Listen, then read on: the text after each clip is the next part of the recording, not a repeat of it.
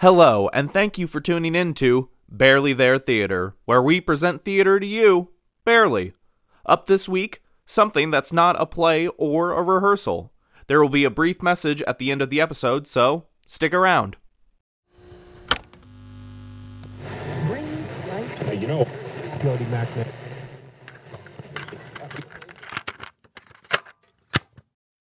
Fun setup. Okay. Um, so yes, um, so as I was trying to figure out how I wanted to record this, Yeah.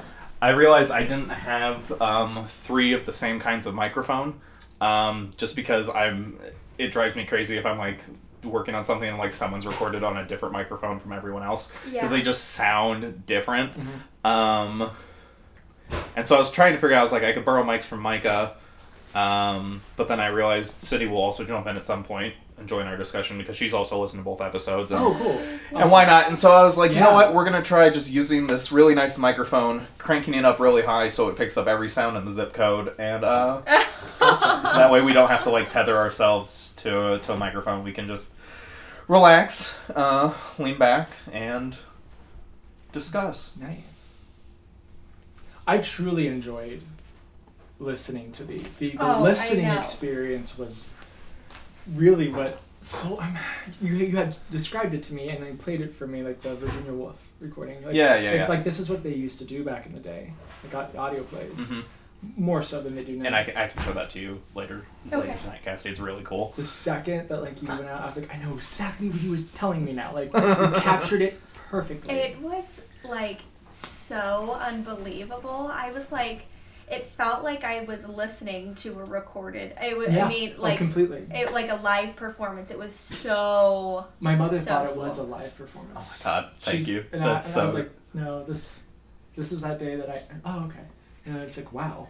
it, I didn't and when I when I pitched I just I say pitched like it was, it's not my decision I when I told you guys um, that I wanted because when I was envisioning the show I was like it's a show that was written for someone doing a one person show on stage Right. um, it doesn't really make sense to just have that be like a strictly radio play like someone speaking into the microphone to me that felt um, odd Yeah. I probably could have done it that way, but it just felt odd. It made more sense to structure it since it's a show about someone being in a show to have it be like a show and perform to an audience.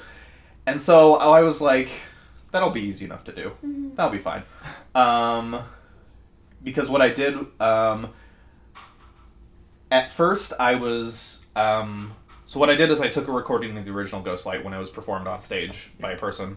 What I did is I went through and I cut out every single laugh from that performance Oh. and I had like a shit ton of laughs because Wow. um, the actor who played it last time he he really he got a lot of laughs that night. He he really connected with the audience, Oh, Um, awesome! but he he connected with the audience in the way where like I was wondering why they sounded so. I was like, that's the exact type of laugh that you would get after that joke. Yeah, You know? yeah, yeah. yeah yeah yeah. This It- and it's because that's why. It the laughs were great. quite frankly the hardest part of the editing process because um, I cut so what I did is I have like the whole track and then I cut out every la- like every laugh so it's just like 30 little bits a- across the timeline and it's roughly the same length as what you guys performed so it was like lined up like more or less with like where the jokes landed in your guys' performance. But what I found as I was going through is that the types of laughter were not proportionate to the how funny you guys were being in that moment. Like there would be some jokes that he would really land Yeah. um, and would get like a big laugh, but the way you guys did it, it wouldn't even really like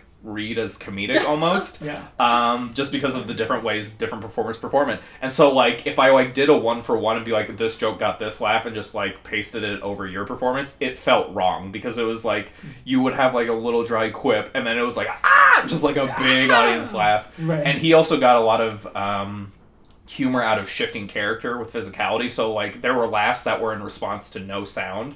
So like there wasn't a joke, that wasn't like a line that prompted it. Mm-hmm. It was just like him like shifting his posture and so the audience would laugh at that. So it was like there were some laughs that weren't even tied to a line. picture that. Well, it's And so like I had more laughs than I had lines, and so what I had to do is for both of your performances find the most appropriate laugh for each thing that I personally thought was funny. I was like, that I feel like an audience would laugh at that. Yeah. So I like had to like go through and find like the laughs. I was like, okay, this laughs a little too much.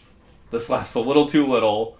I feel like a crowd might laugh this way, and so I would have to like literally just like drag and drop different laughs onto your guys' like joke lines or punch lines to be like, which one of these laughs Oh, my matches the joke? You, so you had to like listen to it and like feel it through for. Yeah. How long did it take you to edit these? Oh my god! So well, there is I, I guess in comparison to like how long it usually takes you. it so considerably considerably longer part of it being i just hit like a mental health brick wall like so i like there was just like days on end where i like just for whatever reason could not bring myself to work on it Yeah. um but eventually i was like it was like after i think it was like after the episodes were That supposed was to like come out. the shortest mental health one. I mean, good for you for yeah. like only that la I mean, mine I'll be like in a hole for months and I won't Same. touch it. You were so consistent and I awesome. I so what it was was whatever. It I let it like go so long that like when the episode was supposed to go up the first of the month, um or not the first, the first Wednesday of the month, Yeah. um I missed that date entirely and that was when I was like, okay, I just need I just need to get it done or they'll never get done. So I had to like sit myself down and like I found ways to broke it up by like taking breaks and like eventually I got through it. Um so if we ignore the part of the process where I was just procrastinating, Right. um, oh, understandably. yeah, Yes, I- yeah. I mean, as one procrastinating might, might not be the right word, but um, looking out putting putting it off into the future. Yeah. Um, the it probably took about three to four hours for each of your guys' performances because it was just Man. just listening to it over and over and like finding the right laughs um the getting the echo right to make it sound like you were in like a big room performing to a crowd that probably so took it that probably alone took like two hours to get it What? sound right it because it was like Yeah. if i tweaked it just a little bit it would make the room sound like way bigger and i was it's just like it would get distracting and so like tuning it to it was the point where it was just like bearable for an entire show. Um, that was so cool because it felt like when I was listening back to it. Um, so there's this uh, comedy club in Chicago called Zanies, and when I was listening to this, um, the the both both yours and mine, it, I pictured like us standing on that stage of like almost like a stand like a, you know Mhm. a, a, a comic is in the stand up comedy Mhm, club yeah. that's exactly how i pictured Yeah. I'm sure i'm like I felt so removed. I not so. Re- I felt like a healthy dose of removal from myself when I listened to it because I'm like, oh wait, like I'm in this world that's created that I know I wasn't actually in. You know what I mean? Mhm. So I can, but I could suspend it enough to believe that I was there, mhm. and I was able to like actually, for both of us, like listen as an audience member. cool You know? like- yeah that's that's kind of what i was going for um it, it's crazy to me how much of the process was was just totally deteriorating the audio quality because this mic is very very nice and like your voices both oh come yeah through like crystal clean and so what i had to do is like a i had to add an echo to it. B i has to also had to add background noise because the original performance was recorded on like just like a, a camcorder. Mm-hmm. So like the mic was not great. So you hear like the laughter the actor the like the Oh, so you had of the air conditioning. Oh. and so like it, oh. if you, i kept the track as it originally was. Yeah. it was like you guys talking and then like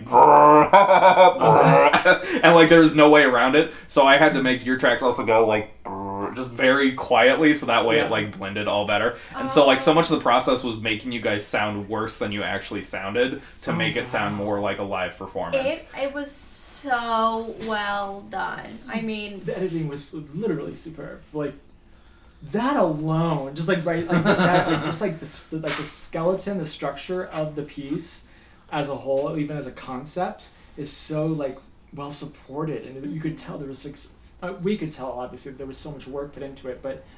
Like I said, for someone like my mother, for example, who listened, literally thought she was listening to a play. Oh my god, that's so play. good. That's perfect. That's little. Uh, I love hearing that because that's exactly what I wanted the experience to feel like.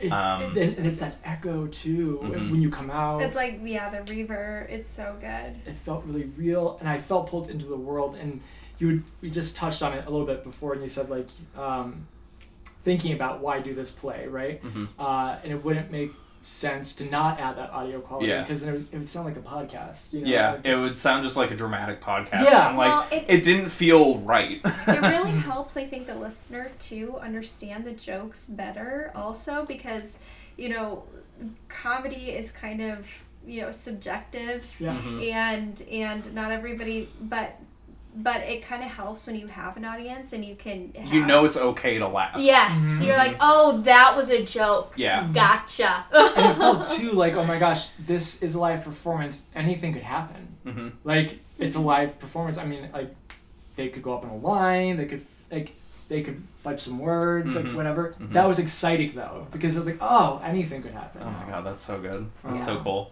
It, it really, oh, oh gosh. So, um, uh, yeah, and initially that was my thought, and I was just, I was really, I was just like, wow, wow, wow. yeah You guys gave me so much great m- material to work with um, that it, it made it like the cut. So the first step of the process was was just like cutting your guys' tracks down, like removing the bits where you had to like redo a line or anything, and like that took like. oh that makes me that so took, like, maybe- that you messed up I Yeah. was like, Adam's so good. I'm, I'm probably like making this such a headache for Alex. No, it, you, you, you guys both like, but to your credit, it was like a couple small mess ups, and then you would go like pages at a time that were just like I didn't need to cut a thing. I was like, I would have hate you too sometimes. There was one Um, specific line I definitely fucked up, and I, I recorded it in a way again where I don't think you could fix it. Mhm.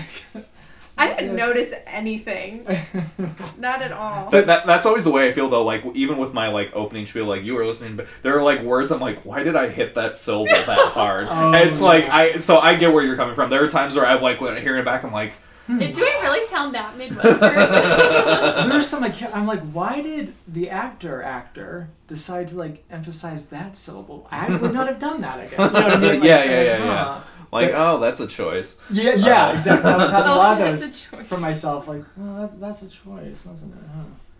I w- didn't. I mean, of course, I noticed it when I was reading it and we were recording it, but I got to hear it even more listening back as an audience member. I love the way that you write words. Thank you. I know. Well, in my in my rehearsal with him, I didn't know at first that he had. It just said an audio play by Alex Richardson, and I was like, oh, he, that must be like the adopted, you know, for for the podcast. Mhm. But then I, when I was reading it, I came, I came here and I go, is this this is yours, right? Like this this Yeah. writing is too much like you. Too much in your voice. It's it's so you have such a like a particular writing style and it's so good. oh like my god, thank you. words I exactly. love it. Yeah, and you know, like when we sit, like you know, director and actor, and we deconstruct like moments and like like adding emphasis to certain words, adding time and space and all that. It feels like you know, um, like time is slower, like, like when we Yeah. do it. But then as the audience member, it flows through, and it's I get to see the finished product of what we were trying to capture. Mhm. And as an actor, like we so rarely ever get to To experience it. Yeah, we don't. We see it complete. We see it from a different side, obviously. because because I mean we're performing it, so it's like how much do we? And even when you like see the like recording of the show afterward, it's always like you're like it's like way in the back, and like you're like this Yeah. big on Yes. the screen, and you're like you're not getting any of the performance. Yeah. Right. Um, but like I think what's so cool about this process is like you guys are more so audience members than. I mean, just as much as an audience member as everyone else, because like you did your performance and then left and then heard none of the right. none of the development after that point. percent. When- And I that was one of those things where like I watched it back, and when you when I watched myself on like my tiny self on the far away camera, I'm always like, man, that sucks. why, why am I doing that with my arm? Yeah, why T-Rex? my posture is so terrible. but this was one of those where I I felt like I could visualize both yours and my facials. I could feel it like it I felt like an audience member and this was one of the few times where I've seen a recording or I guess I haven't seen I've listened, I like seen, saw it. I felt this audio recording and I was like, I'm really proud of that. Like I Truly. I thought that I did a pretty good job. oh my I was. I was proud of it too. I- yes, Yeah. it's so good. I, I was like, wow, this this is kind of. I know. because Yeah. I hear myself back on video, and I'm like, oh. Video's hard. Yeah, It's video's really hard. I Both video or audio, just like the sound of my voice. I'm like, oh. yeah. the way you write, like I think you write words in such a way that like, yeah, we can almost feel and see the facial expressions, uh, the way that we look. Yes. So it's, it's almost better. It's always almost like ASMR in a way, especially with ASMR. yours, Adam. I picked up so much, just like the way, especially your your actor was very your your Max's Max was so like haunting, and he had these like like T's and S's and like the end of the sentence like I could feel like the the it was so it was so good. I loved it. Thank you.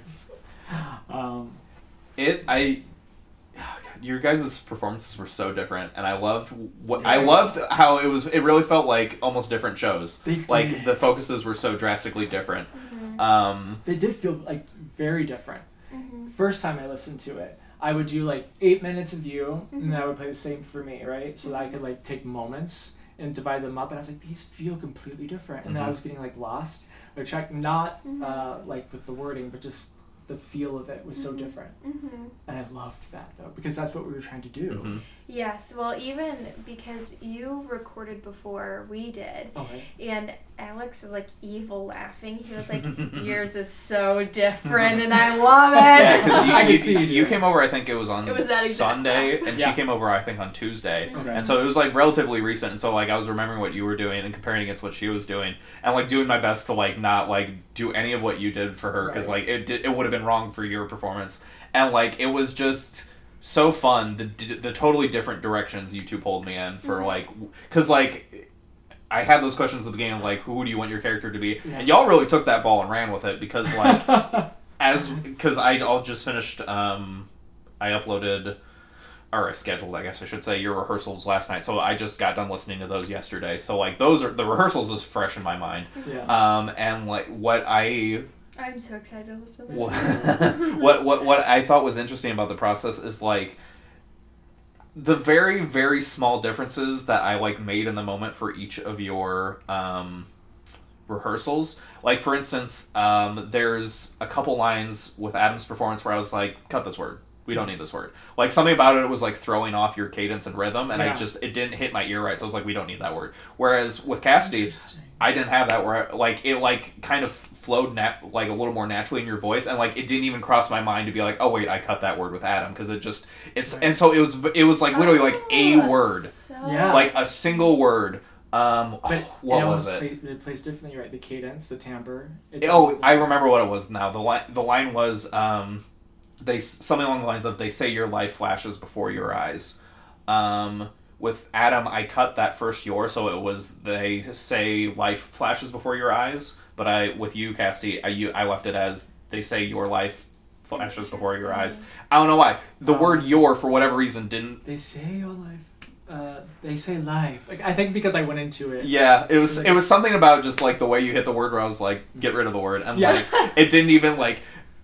It didn't even cross my mind with Cassidy to be like, and I, I don't mean that to be like as like a, a knock against your performance or anything. It was just I was like, if you don't need the word, just get rid of the word. If that's Right. like creating some weird hurdle in the performance, just It's so interesting as a director. uh, uh, You know, like you're trying to be the eyes of everybody, right? Mhm. And it's so interesting for this. You had to be the ears too, Mhm. and that's really interesting that you bring that up because you're right. Like maybe, like it didn't like it hit your ear a different way, you know. And so all you had to do is just tweak it, and that's like what the director does is like help to make the actors like look the best. it was know? like a note out of tune. Like I heard it, I was like flat, yeah, but it's so cool. Like, off offbeat, get rid of was it. Was that a challenge on your end like because it's mostly visual right like for stage like oh like the blocking type stuff especially for different types of uh, like stages thrust or in the round but for, was it a challenge for you audio wise I mean, even on the stage, for me, the visual is a component of it, but I'm almost more so focused on the audio because of what I really, that's what I respond to most of all is like the way things sound. okay And so, like,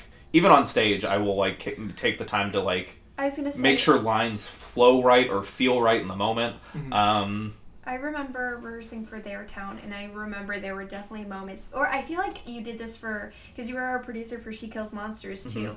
where you will go like this.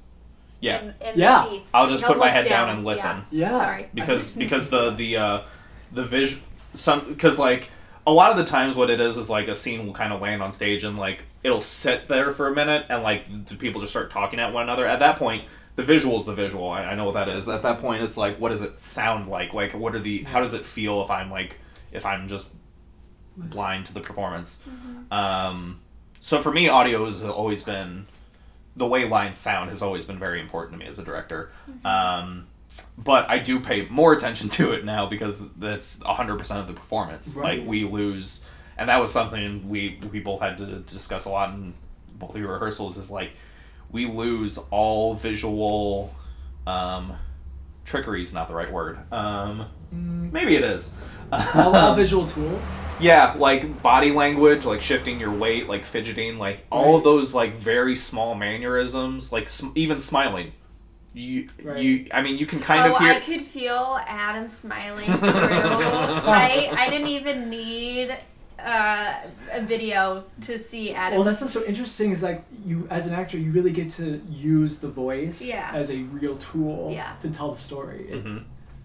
I love it. I know. Yeah, I there were moments where I think in my performance I did that as well where I was like cuz I can't remember what I was doing during it cuz I'm just, you know, invested in the script and then I was like, "Oh my gosh, like I can like we going back, I even though it was just audio, I could see the performance happening Yeah. Mhm. in my head. It was so cool. And i i mean, I think I was just like doing homework while I was listening to it because I listened to it immediately as soon as you sent it to me. I was so excited. Yeah. I sent it to a bunch of people. Um, but yeah, I, I listened to it right away and I was just like looking down on my couch or or like you know moving things around on my desktop on my computer and it was it was so it was so visual with without it without needing that Yeah. without needing that piece to it What I loved about your voice was that it, it's the quality of your voice.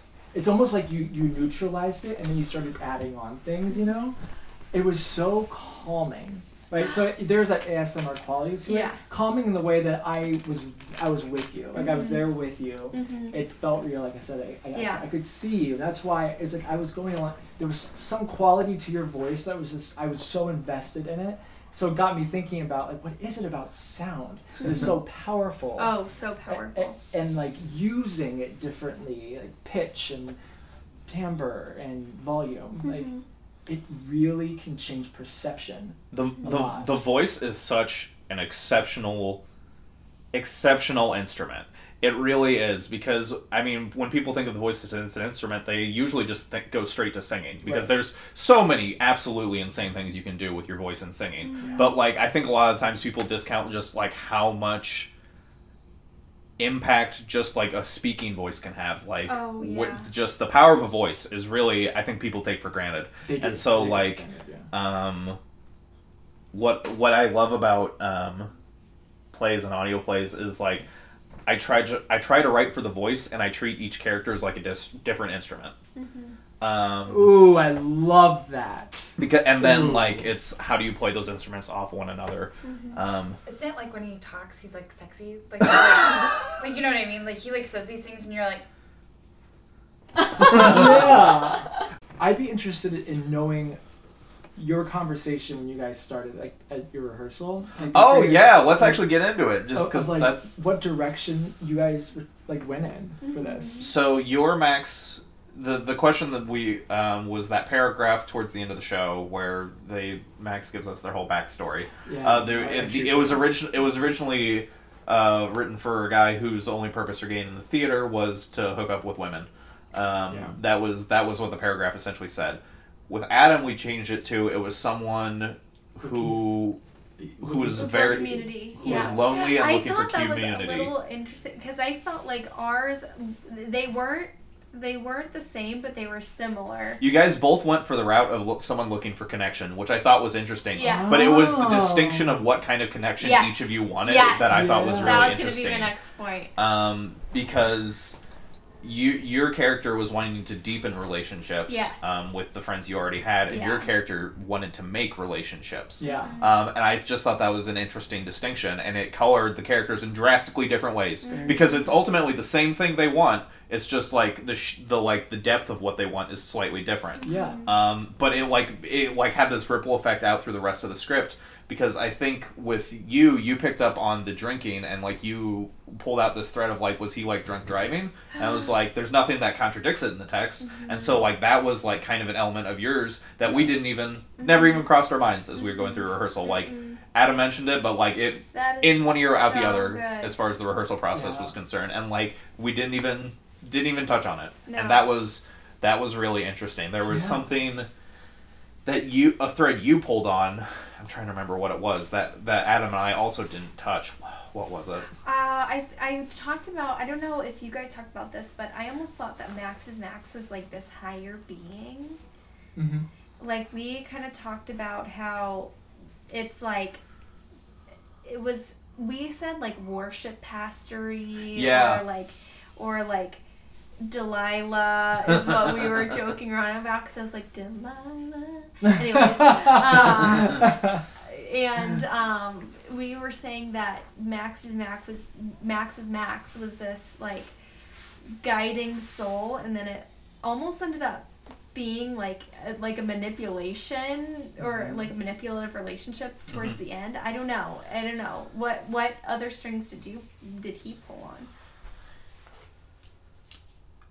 i'm trying to think so That apple pie smells. So i would this is one of those moments i wish i could smell i cannot um, Oh, partake wow. in the Oh. the smells of the pie alas Um, that's really cool. Like um, finding an entry point into a character that way, hmm and how you how you did that with us just by asking a question. Yeah, because it was one paragraph. It was only the rest of the script was fundamentally the exact same, minus Yeah. like a word or phrase here or there. Um, but it was that one paragraph that comes at the end that like shaped the whole Uh-huh. the whole process. And I loved starting kind of there and working backwards through Yes. the script with you guys because like as we would just go through page by page, you would you would just pull out entirely different things. Um, and it was just it was so much fun to watch how different actors engage with the script differently. Because there was like different mm-hmm. things that like Adam was like really wanting to work on that mm-hmm. like you just like first time like knocked it out. And just like kept going. And then like there were things that like you wanted to like really like kind of work through that like first with Adam it was you know first time knocked it out like just moved on to other stuff. And it was like those different like kind of gaps and like where you guys wanted to pay, pay spend more attention and like have questions Yeah. about that I thought was just was just interesting. It's interesting. like the decisiveness of the actor, like like it's it's the the the connection that you feel with those certain lines. You either get it or you don't, Right. and yeah, it definitely hits at different points for sure. It does. hmm Um, how was it for you when uh during towards the end when reliving the accident and having to jump as, as one person, you know, doing a one man show and then like going around. Well, I guess how did you approach it like psychologically? Like where like as far as like where was Max at there and then like um vocally, like how did you Well, so Alex and I, I we haven't really talked that much about his accident.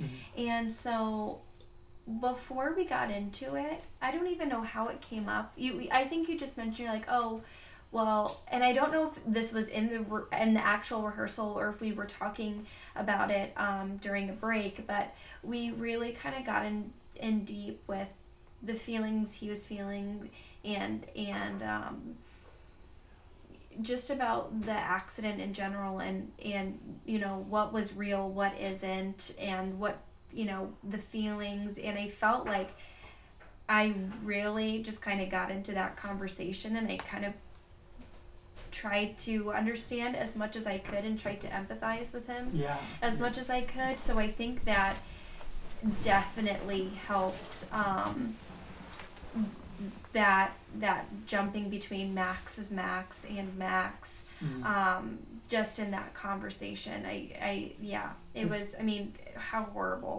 and yeah, It's you took uh, like such a such a horrible thing. right? It's just like such a horrible thing, and you made it so beautiful. Yeah, I don't. How does that like? No one can do that. People don't do that. You know what I mean? But you took something that is terrifying, absolutely terrifying. yeah, It's and it fits with the October and Yeah. spooky ghost like. Yeah. But like it is a ter- that feeling, right? And like, how do you capture that authentically Mhm. so that it can read authentically as well? Like Yeah. not just for yourself as the actor to understand it, but so that you can tell that story accurately Mm-hmm. um, and to have somebody who went through something like that directing it and asking the questions and guiding us the actor through it Mhm. i think is why it felt so um, oh god so I, I real is not the right word But i was listening back. Honest, maybe. honest honest yeah i think it's why I felt more honest is because we had that like we were able to kind of pull from you Mm-hmm. Um, What what what I love about um, both of your guys' performances is how much of it. Um, how, how, how am I trying to articulate this? How much of it couldn't exist without me? And I hold on. How am I trying to conceptualize this? Um, because the laugh track for your guys' show came from another performance of Ghostlight. Right. Like how much of like this piece just has like kind of built on itself over the years, I think is really interesting. yeah Because like if I went in and tried to pull laughs out of other shows, the laughs wouldn't have kind of lined up because the tone of the piece is not really funny, but there are moments where you're like, oh, it's like a chuckle. You know what I mean? And that's the kind of laughs that the show got. And so like if I was to go through and like try to pull laughs out of another show, it wouldn't line up because the laughs would be just yeah to- tonally wrong. Yeah. totally wrong Yeah, Completely, just yeah just not in the right ballpark. And so like the your performances could not ha- exist as they were if not for the prior performance and I just think that's a very isn't that a very weird dynamic because like I, I could have done the show without that laugh track and without that audience effect, but it would not. It would have been like half what it was, if that. It wouldn't have been the same at all. And like, Right. and so like that was that was something that was fun as I was editing. I was like, man, if I hadn't done the show before, I couldn't be doing it now. Which is, um, right I don't know that I've ever worked on a show like that before, where I had to like do the show once to to do it better a second time. Because this is the first. I think this is the first time I've like restaged a work, even though the first time I wasn't the one who directed it. I just produced it. oh you didn't Um, direct it before No, no, no, no, no. Which Oh. um, I think I talked about with you. Uh, my friend Christine, um, who's been on a guest on a couple of episodes for this podcast already, um, she directed it. I think it was like her first time directing, which kudos to her for directing this script on her first time out. because Right. It was wow as I was go- going through it with you first, and I brought it up with you. It was it's a hard script. Uh-huh. It's dense. Really? Um, yeah yeah It's and there's a lot of ch- choices you can make there's within so much the. potential. so much I mean, not potential, but you're right. Like so many choices. There's so many different. it's like ways. you hand us like here's a book and you can make all these decisions Mhm. It's like It's like- It's a choose Wow. your own adventure with it each As an really actor. is. Yeah. literally as an actor It's like that's it's like a feels skeleton, but with so much density. oh my Mhm. yeah yeah yeah yeah and that's that's really a lot of the way I conceptualize my shows is I'm building a framework for actors to succeed. Like if I'm writing Yes. parts that are fun to read, then they'll be fun to perform. Uh-huh. And so that's that's kind of my mindset as I go through is like how can I enable actors to like connect with an audience as best as they can. Um, so in some cases it's I'm just writing I'm writing voices and then like the actors will audition and I'll match the voice. But then there are some times where I'll like write specifically for people, Joe as an example. Um, Yeah, and, and the things she can do. I love with- what she- I well, love writing for specific voices is so much fun. But like, um, it's and regardless of whether I'm writing for just like a voice or like a specific voice. Um, my my goal anytime I said it was like, how can I make sure this actor is going to succeed when they get in front of an audience? Um, because That's so cool. Because it's there's so many shows with characters that like aren't that are boring. I've been in so many shows and had to take so many roles where like my role sucked. I had like a scene, my dialogue wasn't interesting. yeah I like I lived to like deliver these lines about like I'm thinking of my and of putting down a dog and then like that's my scene I'm done and like it just it isn't if I'm going to take the time to write a script, I want to make sure every actor involved has something fun to do Yeah. and something Somewhere to plug in. somewhere to plug in and like Yeah. Mm-hmm. make their impact on the show. And so that's um that's the way I always think of my scripts is I think of them as like a skeleton, like a framework to like let actors play because that's what it is. It's a play. No, Um, really. Um, so I try to avoid stage directions where possible, like say like happily or like sadly or exhaustedly, like how some playwrights do, where they like have to specify an emotion. Right. I try to steer away from that because it's more fun to let yeah. the actors play because like there's almost no stage directions in this script. Um, Like I can flip through and find like maybe like a handful. The Yeah. rest, It's like drink beer. yeah, Yeah. that like that's the stage direction. Like Yeah, takes a sip of beer, Yeah, that, yeah, that's it. Yeah. And it's like Even that was fun hearing that. Usually, Yeah. Yours was so good, and that was awesome. I had to. yours was was g- frustrating because like the sip was, It was so, so good, but I also had the of like you unscrewing your oh, water Oh, bottle, wow, so I had to like cut out the so I could get the. Um, and then I had to like add in another bottle, like a beer bottle sound effect because like Oh, you wow. had the like plastic water bottle and it Oh. sounded plastic. And I was like, oh, so close, so far. so close and Um, so far.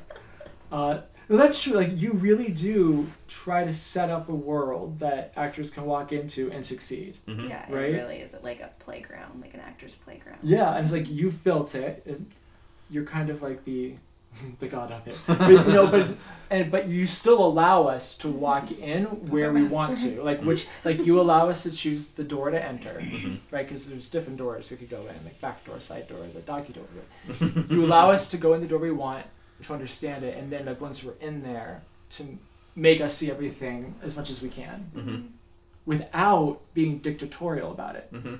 It's very fascinating. Yeah. You're, you're the, I the bet, I that you bet work. it's interesting as a director too, especially when it comes to casting. I would love to hear like what Christine's experience with this was, just Mm. because, or or Elizabeth's as well, who's directed your shows, or Tori, and um, and ask them what like what it was like. I mean, obviously they could consult you on it, Mhm. but I would be really interested to hear um, what it was like the first time they read it like without you and Mhm. with and and how they pictured it versus like what it ended up being on the screen or I'm sorry on the on the stage um, yeah I, I wonder how how that relationship um, is with your scripts as a director just because I've never been a director before and I Yeah. and and um, I I don't know I don't even know where to begin in that process but um, It's I'll I'll say honestly that um I haven't been consulted all that much when other people have directed my shows. Interesting. Um like I will attend rehearsals, but like usually like the directors have things pretty well in hand Mhm. and like usually like their their feedback on the script is more so like, hey, can we like cut these lines? it's, it- it's like Oh my god, Elizabeth! She was the funniest, and she's like, cut entire paragraph. We're rearranging this fight. So funny. Yeah, I love that. That that was fun. It it's it's. I think. I hate talking myself up, but I think it's like a testament to my No, writing that like yourself that, up, yourself that like when directors work with my scripts, they don't like they don't usually need to ask clarifying questions like what do you mean by this? Like usually they're able to like interpolate that's a word. Yeah, They're they're interpolate. they're they're able to like find their own meaning and voice within the line so they don't Yeah. have to be like what do you mean by this they're like i know what that means and like sometimes like the decision they make there i'm like well i don't know that i meant that but it works like it's the It's- what it's I was just gonna ask. Oh, It's go like, oh, sorry. Go ahead. you, you go first. I was gonna say it's like the line in the show that is, um, it it. Uh, I wonder if the playwright what what's the line? I, it It's- might it's it might be the playwright's intention. It probably, Probably isn't. isn't. Yeah. Sometimes it. Yeah, I know what you're talking about. It's I I. it's funny you bring up that line because as I listened to both of yours, I heard that line. I was like, and I hated it because I I just. It, it was something I did in my early works where, like, when I would write about theater, I would like acknowledge the playwright within the production, Ooh. and something about that I just don't I, I don't care for anymore. Um, maybe it's part of my whole I don't like I don't like bringing myself into the process where possible. Um, so Yeah. it's funny you mentioned that line because I that's not a line I like. However, um, I. It's, it's I agree. I, self-aware. I agree. I I like that. agree. Yeah, it's I a- agree with the intention of it because uh, I mean, there's so many times where I, I like I will write a line. I'm like, oh, it should be read this way, and then like an actor will do something that's like tonally almost opposite. I'm like, that works too. Yeah. and like that's um, one of the things I really love about theater and plays um, is the interpretations you can do with them. Is because unlike movies, plays are meant hopefully to be done multiple times in multiple locations by multiple different groups of people. Exactly. Um, movies are like one and done, hmm It's a and even if it's a reboot, that's the reboot is still a, you know what I mean? It's it's a one and done. There's not like people being like, all right, what's what's our production of Space Jam two? right. Um, yeah. There's a mutability to it. yeah, Yeah. and like yeah.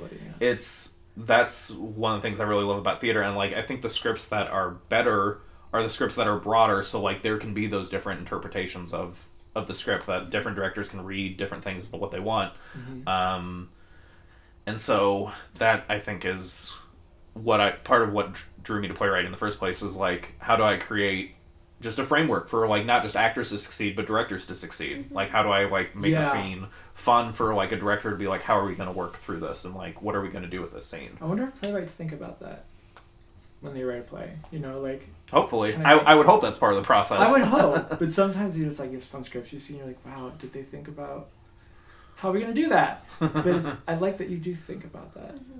You want to make it a good experience for both. That's really cool.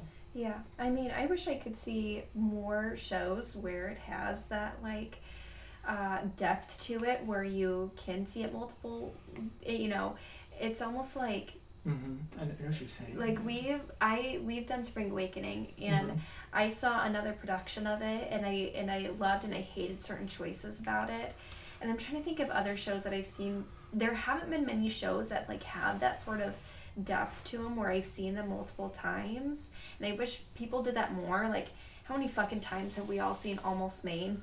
Oh my god and it's, it's it, this this it, this it's always the same too Or you can't take it with you, or Yeah. Yeah. you know, like so Rocky many Horror times. Picture Show. You're right. Picture Show. For- for me the shows i think of that i've i've only seen them done differently this doesn't necessarily mean done better but it's shakespeare there's like Yeah. there's a lot of wildly different interpretations of shakespeare and sometimes people will just like example. throw stuff at the wall just to see what sticks and honestly a lot of times it doesn't read. however but i've seen like i've seen like a steampunk romeo and juliet i've seen like a lesbian 70s steam uh, romeo and juliet i've seen like so many different variations on romeo and juliet of- yeah Tons of gender, like Twelfth Night. yeah Yes. Lots of gender bending. like I've, shakespeare i think that's like the ultimate example. That of, like, that's the ultimate example because like he he's the father of modern English, so like his Right. Oh, his and I mean, let's talk about it. A freaking Christmas Carol.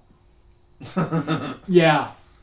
There I, I are was, gonna, I was so- gonna say Shakespeare didn't write that. No, but that's another. um, actually, I think good job. Uh, uh, no, but that's another one. Charles Yeah. Dickens. Yeah. like I've seen there's musicals, Christmas guy. carols, the Muppet Christmas carols, which is my personal favorite. I love that. It's just stuff that you see literally all the time, but it's like it's the shows that stick with you. Like there's a lot of playcrafter show, especially like uh, you know something intangible or or I'm trying I'm trying to think.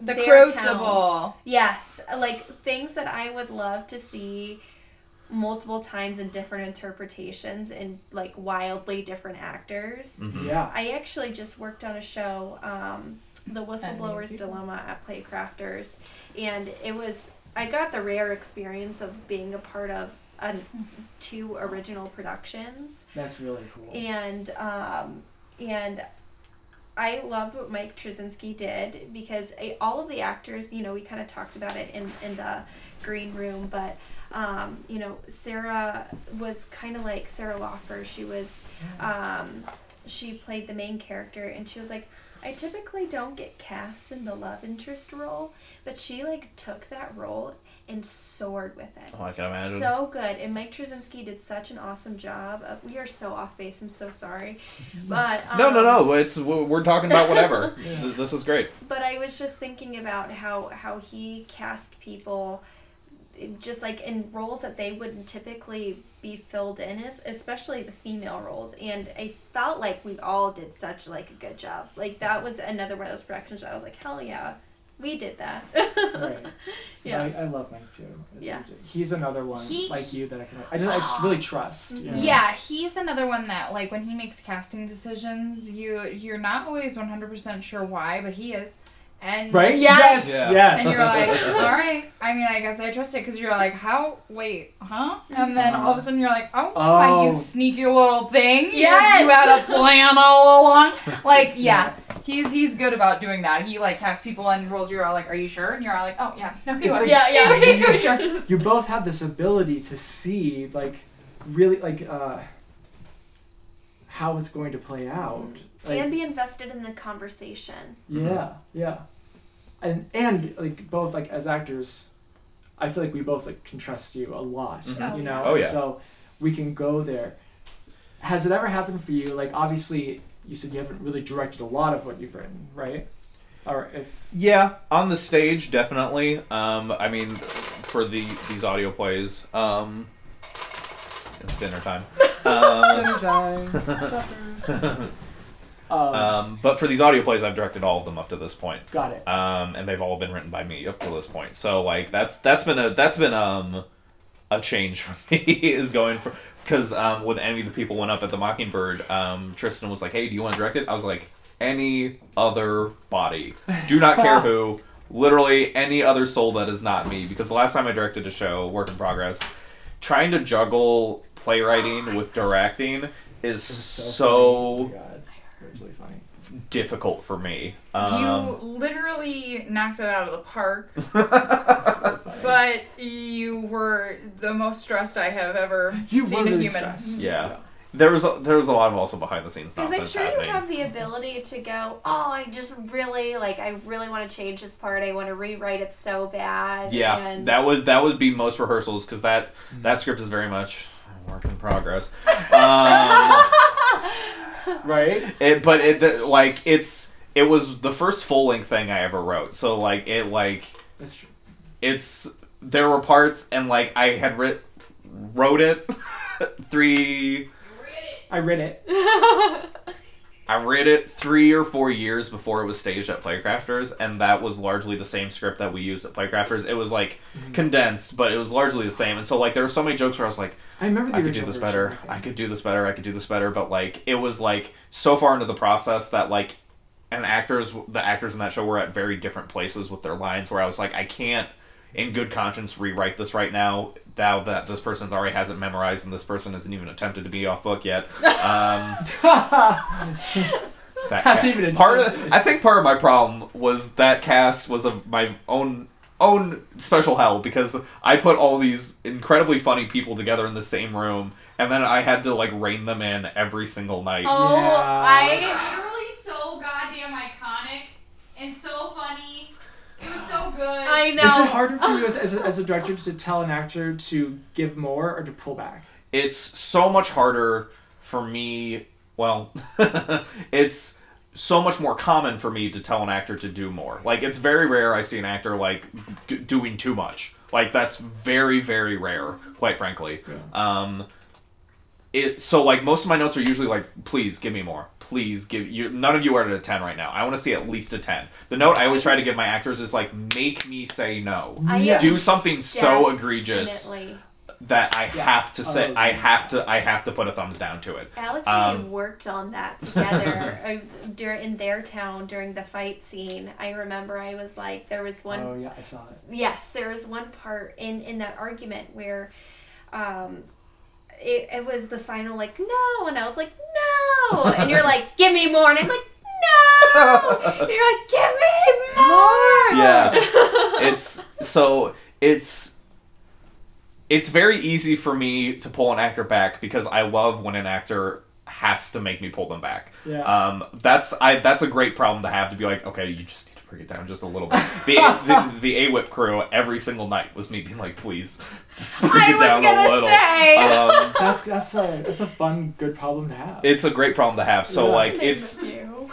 I don't think of it really as hard or e- hard or easy, but like what I have to do all the time is be like I have to push actors. Yeah. Um, because it's very rare that there's someone who's like swinging out the gate every single day, trying to like trying to like break the curve. Um, that's very rare. But so it's it's a great problem to have to be like, please come back.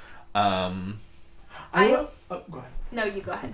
You, please. no, No, you- after Okay, you. okay, okay. I like to go like I try to give a lot um, all the time, even when we're marking something. Just because if I, I if I make a mistake, which I make so many, Mhm, I want it to be glaringly obvious so it can be pointed out to me. mhm. And like a lot of directors well, are I don't know if they're like t- trying to be like oh I don't know if I should give this feedback. It's like no no please give me feedback. Give me notes. I need notes. I need to know what I can change because it can't just be me. I may not always it. agree with the change, but I Right. do want to be critiqued. Exactly. Yeah. Yeah. It's like and I, want to I can't. conversation. I can't see what you guys see, and I want this to be to- like a story to be told. I want you to like to understand the story, to hear it.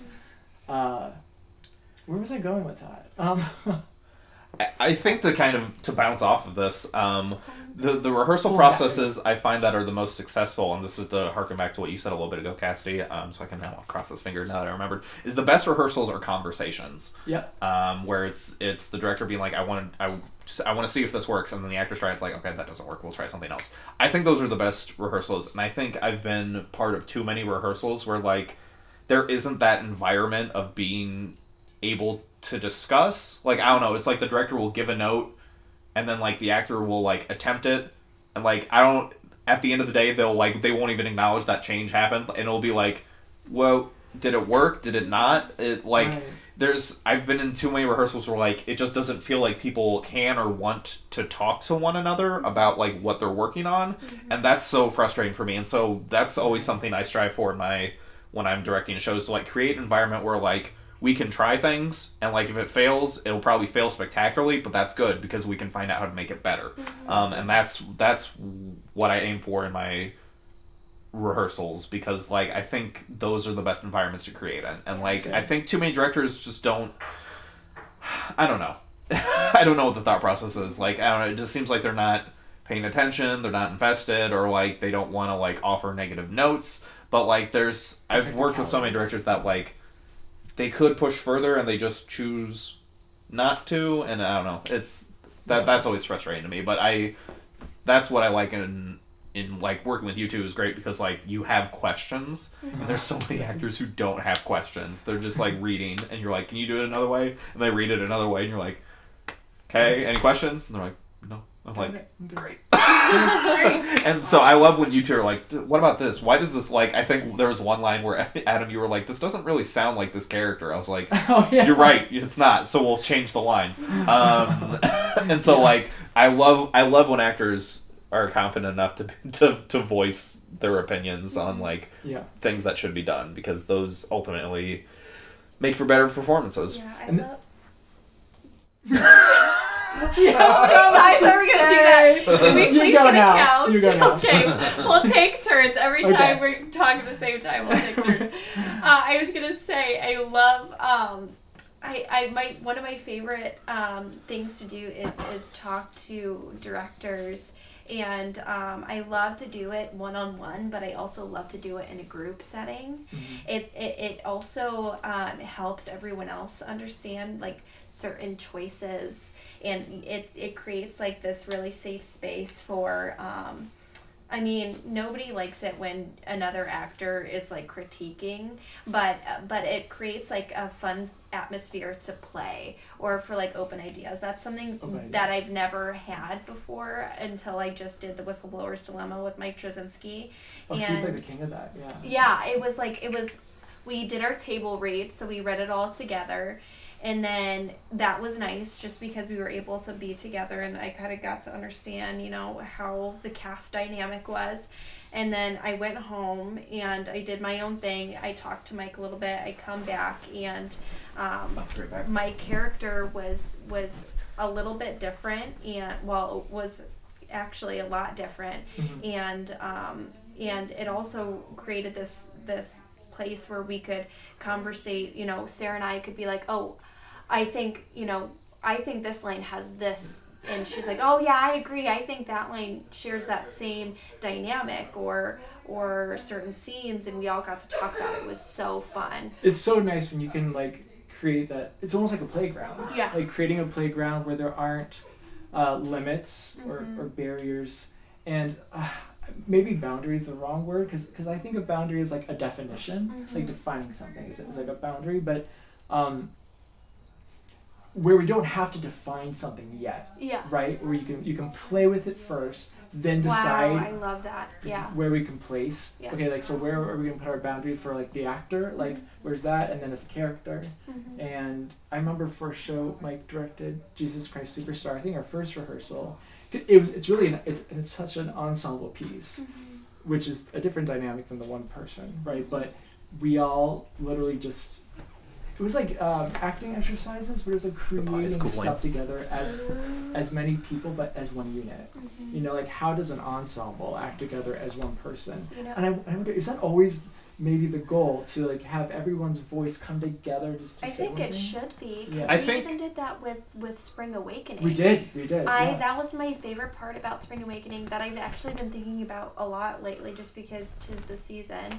Um, but like how how we each individually created our own our own characters, especially being in the ensemble of that production, but also coming together and like making that beautiful tree or Yeah. or all coming together during touch me and making like this one beautiful sound and and picture and yeah it, I, I was in a production of Caucasian Chalk Circle by mm-hmm. Bertolt Brecht, and it was he wrote in the 30s, 40s. It was like epic theater, is what they called it.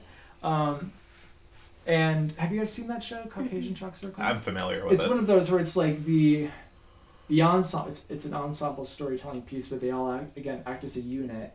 But the creative process for it, again, it was so. I think or, organic is a really good word for it yeah because it's it comes from you. It has to, right? If it's gonna be honest, or if you're gonna believe it, and but having that environment is crucial because if that if that environment's not there, then the creativity can get stifled because then we're thinking about ego. We're thinking about ourselves. Does it look good? Does it look bad? You know, if we can just do it, and then take the feedback as, you know, not personal, yeah Mhm. which can be hard to do as an actor sometimes, but. Oh, We yeah. say it's easy, but it, some it's not. You know? that like that's why I just that's why I made the point where I'm like I may not always agree. I'll always accept it. Oh, it's Uh. definitely yeah. And if you trust the director, and I do, you know, like with you, it's like, oh well, yeah, then I, I don't even question it Mhm. because I trust and I already know where you are then. Mhm. But it's so important to establish that relationship, or at least the playground, Mhm. or the playing space, so that it feels safe to do it. Mhm. Yeah. Yeah, crea- creating an environment where like everyone can feel like their voice matters and contributes to the overall performance. Um, just leads to a to a healthier environment in rehearsals, um, and b it leads to better performances because people feel more relaxed, like they feel more confident in what they're doing. And having fun. Yeah, they're having fun. That's Yeah. that's the thing so many I think productions forget is that even if you're doing really serious work like The Crucible or like Who's Afraid of Virginia Woolf, Right. like it can st- it should Be still fun. be fun. Yeah. Like if the actors aren't having fun, the audience is going to be bored out of their minds. Call the minds. play. Yeah. Yeah. That's a big called a deal. play. Like, Audiences can feel if you're invested or not. hmm Like if you're in it, like 100, they'll know. Yeah. If you're checked out, leaving a little bit, they'll know. Uh, it totally makes a difference in the in the energy they bring on stage. I mean, Mhm. like hundred and ten percent. If it lacks energy, it is just like, it, Yeah. Put, put, put me to sleep now, please. yeah, It's like when you're in the audience as a theater person and you're and you don't even know the person up there and you you know that they're forgetting a line just now. yeah. Oh. That's the worst when And you you're can like, tell a "Oh, line has been no." dropped and you're like, oh god. Oh god, no. um, a- Pick it up. Like, No, I wasn't even gonna say Oh, anything. I'm as just- approaching this project was interesting because as an actor, I I don't rely on, but I use my physicality a lot, hmm especially like my face. Mhm. Oh, I like to yeah. use I'm the same way. yeah, it, and so translating that through voice hmm is interesting. What And what what's what's what's been fun with this project is everyone I've worked with thus far, I've worked with solely in the context of theater. Mhm. Like I'm treating all of these as like theatrical pieces, even though like voice acting is like a drastically different Mhm. Style of performance than um Yeah. stage acting and but uh, everyone i've worked with so far is a stage actor and i think it's um there are a few people who, who struggle with the transition, but like overall, it's been really cool to watch um, stage actors engage with like just their voice and like how do I convey a performance solely through like this instrument. This Well, and I have to say, sorry. No, uh, no, no. Do you want to go first? No, go ahead. that like sometimes I feel like even during rehearsal processes, like I feel I'm lacking a little bit in a bit of energy because I'm not in my costume yet and I don't feel like my character yet. Right. And then it's like when I have everything together and then all of a sudden it's like this whole ass fucking character that I knew was in there somewhere. It's Yeah. just like all of a sudden there and it's a whole new show. Like Mhm. it's a whole like crisp clean like there she is show. And It's I that feel first like time you walk out on stage in costume and there's lights on you. yeah, and you're Yeah. like, ooh, here she is. Like, Uh-huh. uh, here, here's exactly what is supposed to be happening right now. And it's the I, Showtime moment. Yeah. I, I feel like jazz. prepping your voice and only your voice, you have to like really imagine like who you are, like as your character. Like, you have to like, you're in costume, like you're in costume, you're you're on the stage and everything. Like, Yeah, that's that's why I would sit there like recording it, crystals, uh, and I would like I'd, I'd have to play it out like physically too because um, I did Did it as do it? well. I was like sitting at the edge of my seat going like this, and I felt like, you know, you see those Disney, Yeah. you know, the Yes, Pixar voice. That's I'm what I like felt thinking of like. I get Williams. it. I'm thinking of Robin. Williams and his little cube and Yes, everything, and he's yes. like, yeah, and yeah. you do hear you you see like, yeah you hear you taste you see the facial expression through the audio. mm-hmm. Yeah, hmm you can hear a smile. You can hear a smile. Yes, yes, a hundred I remember you now being like, "How do you want to do it?" You asked, "Do you want to stand?" You can sit if you want. You can do it like literally however you want to. hmm Like, what would be like the most physically comfortable way for you to Exactly. to do it? You know what? You That- guys both elected to sit, which I thought was fine.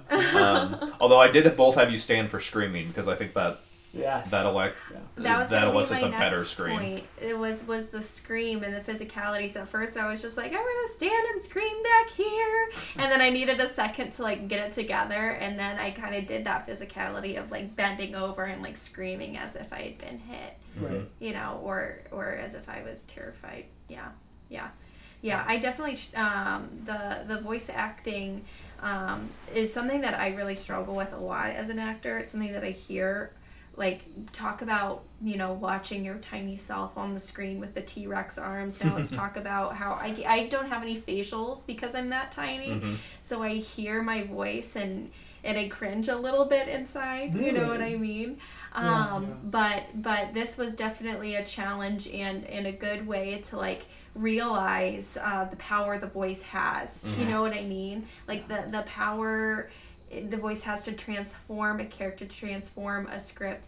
It's something that i also learned in my last show too because i i played like a 50 50 you know 55 year old woman and and i it was another one of those moments where i'm like the power of the voice is is there. Like it, it does have a lot more a lot more um power. Mhm. It has a lot of influence. yes yes exactly. I, I'm, as you might imagine, I'm somebody who's had to lower their register a lot.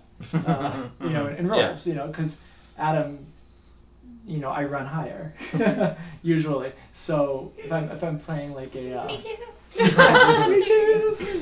Um, if I'm playing like a heterosexual male, let's say, you know that, um, for, if whatever for some reason I get, I've played a lot of them. Yeah. Um, Well, they're a very prevalent role. right. Yeah. Yeah. Yeah. right. But ooh yeah let's talk about that it's just like the power of even just lowering the register informs the physicality then Mhm. too. Yep. You you you find that too? Oh yeah. The voice. That's yeah. So musicals are so. You fun. did it in Prescription Murder also, and I and I that's I, you are such. Oh, your yeah, your Fleming voice. Yes. Fleming. well, here's the thing about you, Adam. You inspire me so much as an actor, and I listen to the things and your techniques that you do, and it, it seriously does make a difference in the way that I perform as well. Oh, uh, abs- I mean, you're the one who has the talent and the thought, and it, it's so. I mean, like he talked about. Like I listened to him talk about Fleming. I remember the first day. It was the first time that we worked together, like as as uh, opposites. And I just and I, you know, we had done shows, but we this was the first time we were working super close. And I remember walking through with you and Eric the first day, and you were just talking about this backstory, and and you you talked about the the posture that you were going to stand because of XYZ and it was stuff that I didn't even, you know, I'm still I mean, I've been acting for a while, but I'm still like a baby actor. I'm still young. Mm-hmm. And and it was one of those moments where I was like, "Oh my gosh, he has such a great. And like ever since you've done like uh, that's something that I keep in mind every Thank you. Uh, it's, thank you. It's just something that I take notice in you as an actor, and I admire so much. And and even with listening to this, I I think of it's almost like how would Adam approach this is the way that I like to approach scripts as well. You know what I mean? That's high Oh my praise. gosh, I love that. I don't know what to say now. Thank you. I love you. Oh, I I love love you. I I have fun doing it. Yeah. You know. Uh, It shows.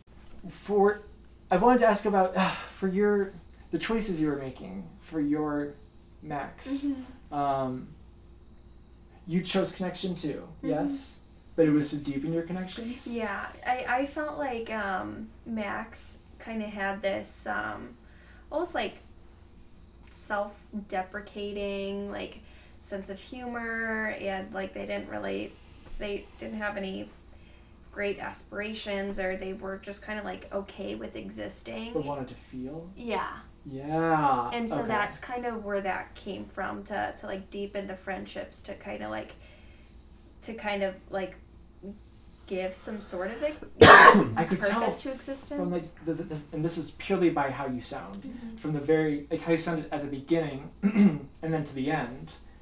Yeah. Mhm. now your your motivation wanting to deepen makes sense to me because I felt closer to Max, you as as, as Max at the end of that. Because at first it was like okay, and that you like pulled me in, so it's interesting the way I was pulled in was like your motivation as the character itself. Yeah. What? How? Where did your Max come from? I like um like I I I decided I wanted to draw on the feelings of feeling isolated and like what isolation could do and then wanting just wanting friends like wanting the just like the basics uh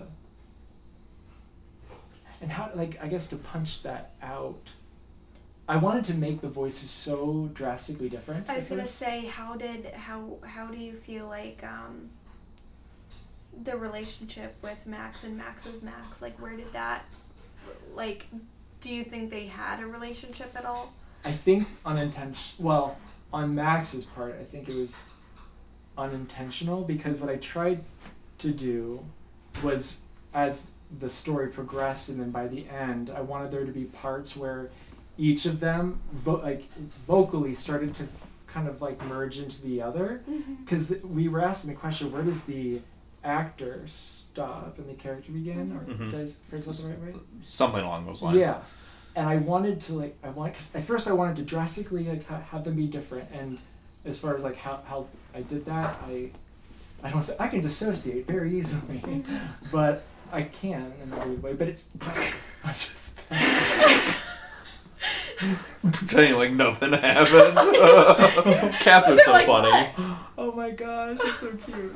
She's like, don't talk, don't like, I'm fine. I'm fine. You okay? You good? Hey, sweetie. She's a little embarrassed. You're okay. I, I wanted the, I wanted the voices to kind of fuse together at the end, uh, so that we couldn't not. I mean, they were still different, but yeah. so that some words as Max sounded like the other Max, or like some. I love that you pointed that out because I did hear that and I was wondering if it was intentional or mm-hmm. not. And and I loved it and I think that's why it felt like just as haunting. I, I mean I texted him I texted Yeah. the group chat Yeah. right? and I was like I was like that was so haunting. Like it gave me like it was one of those that gave me chills by the end of the the episode because I was just like you're you they totally fused together. Yeah. that was- that was- You, I mean, they were still different, but Mhm. you could definitely. It, it was that like cynical mockery of Max is Max. Yeah. it was so fun to play with the language, like just like saying the words, Mhm. my mouth, and I could hear it too back, and it was specifically, um, and they are the best seats. That line. Uh, Yeah. There was, there was just, just like something about that that that character loved eating those words. You know. It's what what so when I was first writing in the first place, I the the whole premise is it's an actor playing a play within a play. Um, and so for me, I had to make those sound drastically different. And so the easiest out for me was to write this really kind of proverbial and like high English that like just lo- was like obsessed with like the way it sounded, not what it was saying. Because so much of like The mountains. like so much of like touch the sky.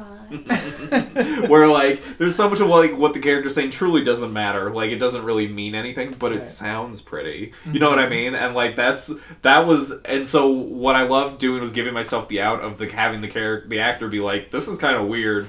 I know but anyway I love that. Like, it, it gave me it gave me a chance within the the show to critique the show and acknowledge that Yeah. like yeah, Yeah. this is I- not how people talk I bought into it when he dropped the character and went back to like I'm not really like yeah. this is my first time acting. Yeah. I was like, oh okay, yeah. I felt that same thing. It's like Yeah. yeah, you get to critique it. I with actually forgot that part, and I and now I have to go back. So uh, let me introduce myself. right. right. Hello. Welcome back. Welcome back. and that um it was scary towards the end when Ah! All right, so now excited. just if it's bad, it's bad, okay? You know what I mean? And so don't just say it's good because you don't want to hurt my feelings. Okay. No, I won't. So just yeah, I definitely and it's more of a bread than a pie crust, guys. So That's my bad. Enjoy I brought the right, wrong kind of crust. This episode brought to you by Sydney's Apple Pie. Woo! I don't consider myself a very ethical person, but I am fair. It's Gucci. I love scary. I do too. I love I don't like haunted houses. eerie and creepy, and Mm-hmm. there is something eerie about Ghostlight. Mm-hmm. Like there's something just. It's like the being consumed by. By the end, it's hmm Be- being taken over by something Being that's not over. you. Exactly, being taken over, but there's like this odd, sweet, haunting comfort, but you, it feels uneasy. Mhm. You know, by Max's Max. Mhm. That's like I Yeah. kind of like thought youth pastor when I was Mhm. Mhm. because I'm like it's a sweet uneasiness where I'm like I should trust you because you're this higher power, but I don't for some reason. That's interesting that you looked at it as a, like a higher power. Interesting. Mhm. All encompassing, or within a theater space, like within the space itself, or like a more like omniscient presence. I kind of thought of it like kind of at not in not in a theater way, but just like in a general. But I Mhm. didn't didn't even really consider um, what it would be like, what that higher power would look like Mm-hmm. um, in the theater setting. That's interesting too. I um. Ooh, that would be really cool. All of a sudden, like I see theater mask Okay. projections. the way that I was looking at it, the way that I approached it in my mind was that. if anyone else is messy. Thank you. Um, Thank you. was that this was like, a, thank you, like a universal Thank you. ghost Mhm. that lives in the space where stories are told Mhm. and like things are created. And I've always found that fascinating, by the way, about stages in general or Mhm. spaces. It's like I'm standing in a space where so much energy has been, and so much has happened, and eyes have been here, and things happened right where like where this is. Something that's always fascinated me. Theaters are a really unique space in that they're almost like churches or like places of worship because they're not frequently attended, um, but they're attended at a specific time of day for a specific purpose. And, and Um, there's like And like energy focus. Yeah, and it's the yeah, and it's it's they share um, not as much as they used to, but theaters used to be like a huge part of like the public space. Like back in the nineteenth century, it was like Yeah. you go you would go to church and theater, and those were like those were your like outings. Yeah. And so like theater theaters have always served a really unique space in our society and culture, and I, that to me has always been so fascinating too.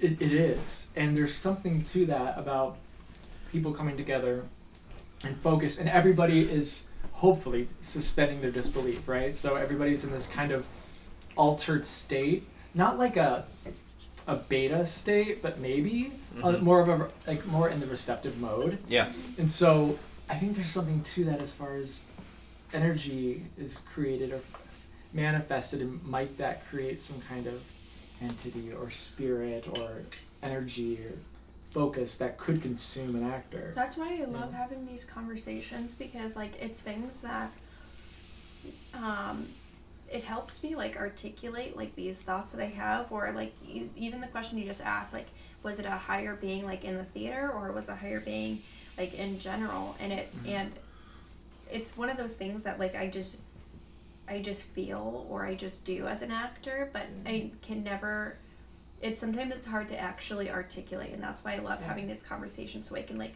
oh like let let me because when you articulate something it can help you build off of it Mhm. instead of That's- just like yeah. having that feeling hmm uh yeah That's why I, I ask questions is because I have all that like going on, but I have to name it Mhm. for it to be real in my Mhm. mind. Um, There are so many times where I'll, I'll have like the start of an idea, and I'm like, I think I know what I'm trying to say, and like in the process of trying to voice it, I figure it out on the way. I'm like, oh, that's what I that's what I wanted to say, and I'm like, I think that's uh that's an important part of the process. Process is like taking that internal voice and like putting it out into the world because that's how like people you can like if you hear yourself, you can like then like hear what you're saying, which yeah, no, which which sounds dumb, but you you know what I mean? very literal, yeah. Yeah. Um, also, I guess if you had to answer now, after like going through this ghostlight experience, where would you say the character, wait, the actor, Actor begins and the character ends. yeah, yeah, like how how would you speak to that? Where are you, Sydney?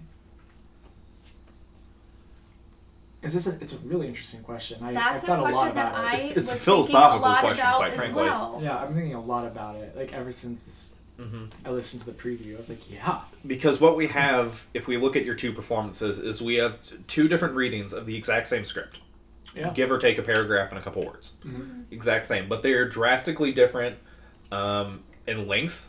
Um, they're, yours is three minutes longer. Mhm. Uh, they're different in I noticed feeling. Um, they're different in pacing. They're they're they're different the whole way throughout. There's Yeah. like there's far more that's different than there is similar about the two, other than the words that are being said.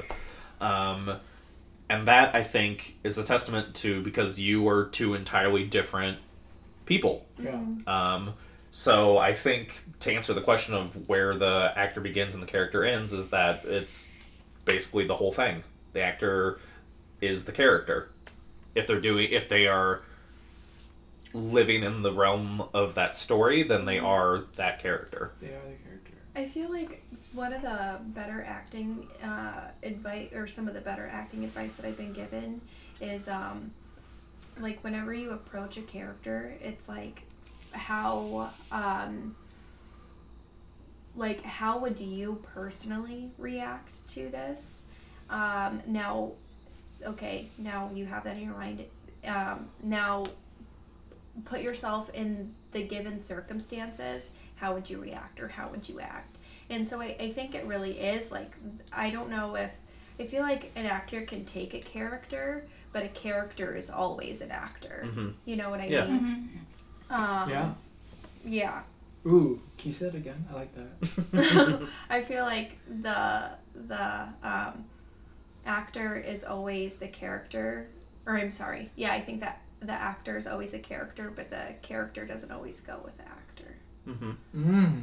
or i said it reversed but No, I think that's I think that's you it. said the actor can take a character, but the character is always the actor. Mhm. yes yes The actor can take a character, but the character is always the actor. Mm-hmm. Yeah. I like that. This is part of why I changed the names from character and actor to Max and Max is Max, is because Yeah. Right. it's it's it's uh, confusing to say the words actor and character so, so back and forth so frequently because then the yes. line the line just gets blurred even within your own mind. Even You're like, wait, hold on, which Right? What's which is which? You have this ability as a as a playwright to I don't know how you do it. It's your Pisces magic. But I, it is though, like quite literally. Uh, I've seen your chart. Uh, you're able to create realities, worlds within worlds, but that also, on some other level, kind of also actually exist. I don't know how to. You know what I mean? Something that we did for Scrooge at Circa when Tom Walljasper directed it is Mhm. um it was like a Nicholas Nickleby type of show for Scrooge.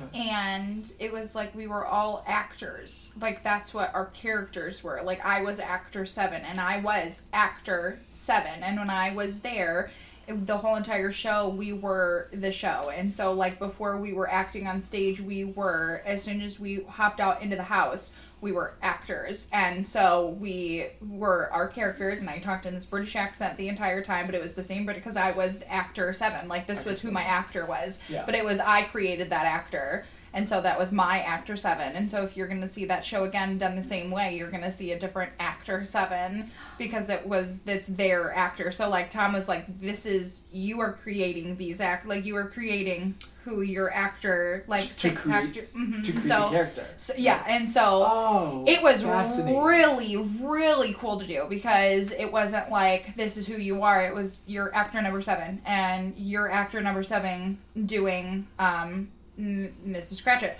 you're doing you are actor 11 doing bob you're actor 6 and like it's like and so you are these actors who then hop in to do these little characters but then after you're not these characters you are back to your actor you're not sydney you're actor number 7 and so like it was really neat really The character's always the actor. character is always the actor Yeah, that is so.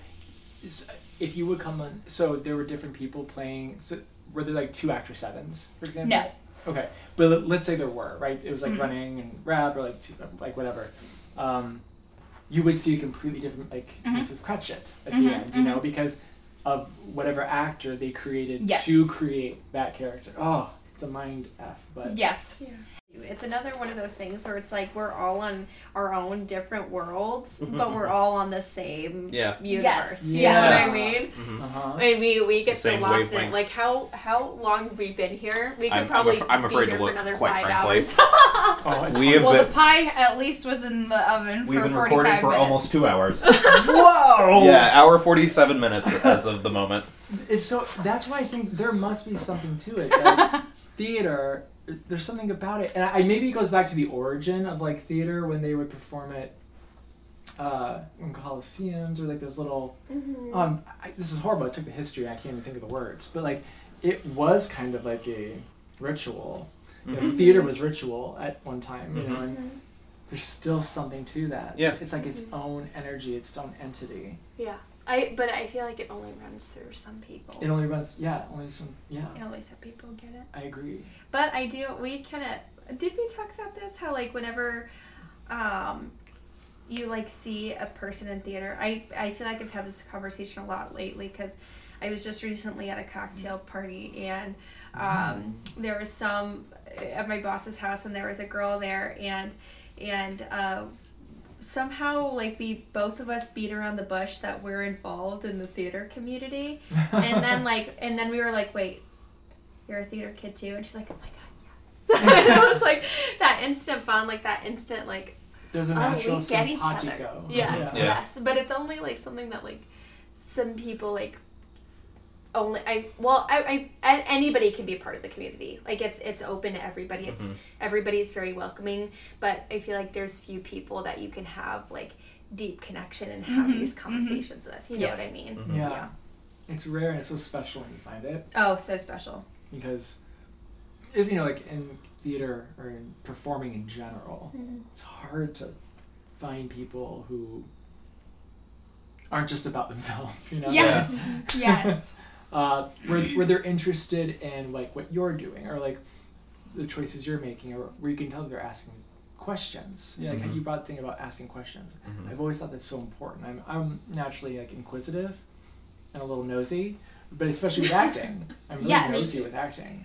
Um, so it's yeah, it's nice to find because you can trust the other people and ask questions and not- because I feel like we're uh, the I feel like the type of like certain people that you're talking about are like the people who celebrate all the victories, Yes. even the little victories within theater that like get very much overlooked. yeah. And instead of focusing on those main ones that you only want other people to celebrate for you, it's like everyone's like, no, these are really cool things, and like I want all these actors to succeed in this way because it's like such a magical moment when these things like succeed, Yeah. and you want to like you, yeah, I, mm-hmm, mm-hmm, and it's uh, there are too, too too many that are like only want to celebrate their victories, and they only want to they only want other people to just notice that, hello, uh, I want you to celebrate my victories. It's like, Right. no, did you like see all the other little victories that just happened to make this whole entire magical moment? Like, Uh-huh. you, you, my dear, were not it. No.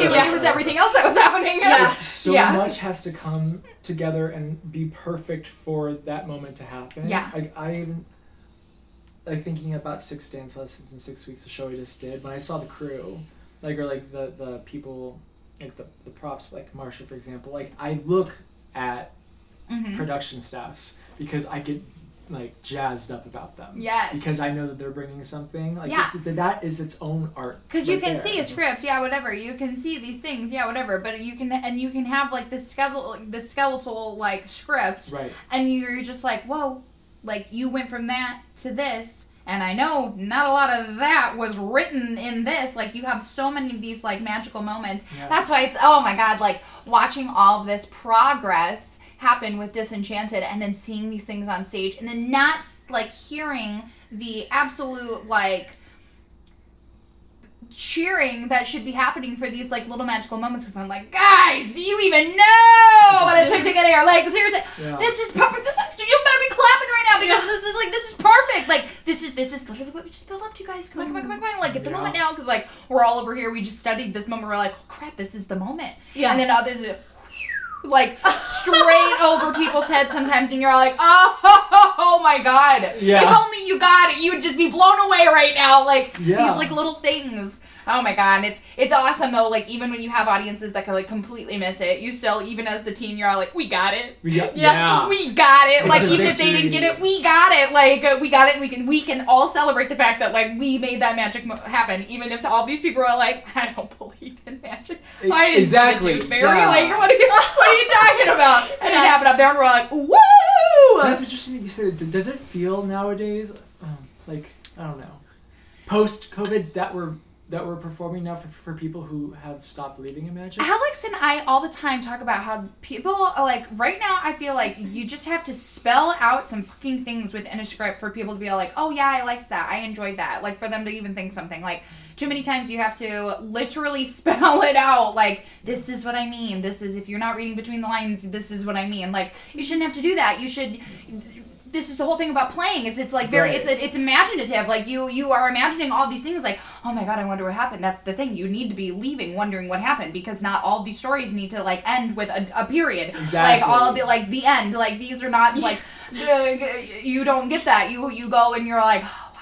You want to get lost in this moment because it's a moment. Like this whole entire show is a moment. Like and so you're like moment. Wow do you remember that time that i what, i was literally living for like two hours within this world like Yeah. like that's that's what I feel like a play is. What- like you're literally playing. what's so powerful about theater and so many productions miss out on is like theater is like a communal imagined experience Yeah. because like if you're watching like their time for example it's jesse and alexa playing like 20 different characters each and you buy every single one of those characters and like even though like their costume isn't changing nothing is changing about them you're like oh yeah that's like an 18 year old kid oh yeah that's like a 64 year old woman and like the whole audience just accepts that It's mm-hmm. just so like there's cool. and like it's Absolutely. it's that it's the it's the power of imagination and there's so many shows that like Love it.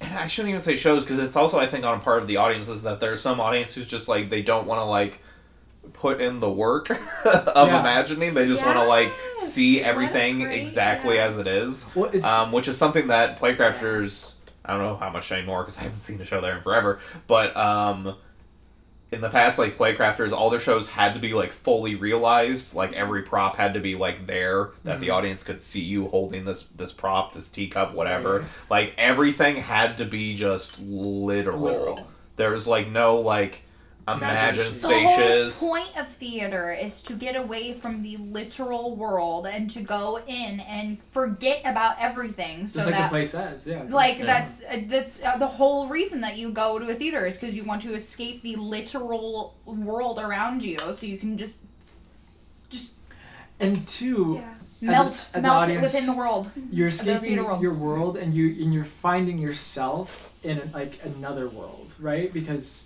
we see ourselves and and the people or the art and it's interesting because that's really how it pulls me out of my own world and i can Mhm. really if if a, if like if a play can do that if a production can really pull me out of my own world so i'm not the actor sitting in the audience being like oh i see how that happened or i wonder how hmm, Mhm. what's going on there that they've really done their job so seriously like, like I could really enjoy myself at Disenchanted. Like I had a great time. i have to tell you i get lost in the characters and like so did we. You know, Yeah. like it doesn't feel like I am putting on a show. It feels like I I am I am Belle going insane. I am I'm Little Mermaid just really just walking on stage at that point. She's just Right. she's just there. Um and uh, like I I very much feel like I hate capitalism when I am Rapunzel. I'm very much like fuck you guys. Stop buying my merchandise. I'm not getting none of it. Like I really like I really do I don't feel like I am a character at that point or like uh, acting, you know what I mean? Like question for you, uh, for both of you. Yes. Um, and for you, it would be like the monologue at the end, like when you're jumping in between like the guy who hit the car, the the medic, yourself, Mhm. uh, all those people, and then for you, like when you're having to jump between those three different characters who are so very different, completely different people. You know what I mean? Like, wh- as an actor, what's that? How do you? Because you both do it honestly and authentically. How do you do that? For like, what's your process? Like, what what goes through your mind? I think because I've worked with so many people who have always brought up the question of who is your character? Like clearly you have all these lines on the pages, but like behind the lines and like when the book is closed, like who is your character? And I and it's nice in my case that like I have these iconic Disney characters who I you know the stories within and without because it's uh, these iconic Disney characters that you're always going to know. But then you have to put yourself in the their shoes in the year of 2021 and see like I mean would I want to give up literally having a whole ass fucking mermaid fin just for a guy that I never even met, but I just thought he was on a ship and I was like, oh my god, what a fucking cutie! And I'm gonna get, I'm gonna get my legs and just give up my entire life. I mean, like, Right. and then that me as the actor, I have to be all like, no, I would be like pissed. Like, I want, I've always wanted to be a mermaid. What are you talking about? Like, and then I'm gonna give up this fin for for legs. I know what my legs are. Fuck these things. I want a mermaid tail. And so me, I feel like as Sydney, I'm making the acting choice to be like. No, this is stupid. I hate shaving my legs twice a week and like being annoyed and everything. And I, I also like I feel like it's easy because I I feel like I feel for the characters at that point. I, So you're you, so by that time you can like actually identify with something Yeah. that you're feeling. like when I walk on stage as Rapunzel, like because right before that I'm in my Little Mermaid costume, which at that point I feel like I'm just kind of go free. Like I mean I gave up my fin, might as well just go with the party and like it's just mm-hmm. like all these things. But Rapunzel, I I feel very powerful when I am Rapunzel and I have that badass fucking costume on and and that heavy ass beautiful iconic wig and I just I don't know. I feel very powerful, and I have a statement, and I feel like Rapunzel needs her her statement to be said, and I feel like I am her voice, and I have to be loud about it, and I uh, like she has she has a message, and she's not saying it to whisper it, and like she so I feel like I am doing these characters they're what was meant to be. Like I I am I'm carrying on their message because that's what they want me to do. I love Ah, it. I It- love that. It's like it's like the strategy is like an emotional for you. Mhm. How about you? I feel like with with this one uh, specifically, jumping between the characters, I wanted to like keep it within like Max, and so it was more like like what did it sound like to Max, and then um and then yeah, I guess it was just like what what is Max really hearing, and so like it's almost like I had this out not out of body quite, but it's but it's like there's a voice that my character would hear and this is just how it's coming out because that's what I'm hearing if I was in that situation. Like I put myself there. Empathy. Mm-hmm. Yeah. Yeah. What what I thought was interesting about both of your performances is that to me Adam's different Max and Max Max and Max as Max, there we go. Um, to me felt like two distinct entities. Whereas um, Cassie, with your performance, I felt like everything was filtered through Max, and I, for me, I connected with that that choice because Sydney and I were talking back afterwards, and we were like trying to figure out. We were like, I was like, which one do you like more? And Sydney was like, well, I like Adams more. And I was like, and I was like, really? Because I kind of like Cassidy's more. And so like even between the two of us, like we didn't have like an agreement on like which one like resonated with us more. And for me, um, the thing that I resonated more with was like that f- seeing everything through the filter of Max. Like I really connected with your Max, um, which is not what Sydney connected with. Sydney, you connected with the um, the the Max as Max, like the um, Adams uh, performance. How did you put it?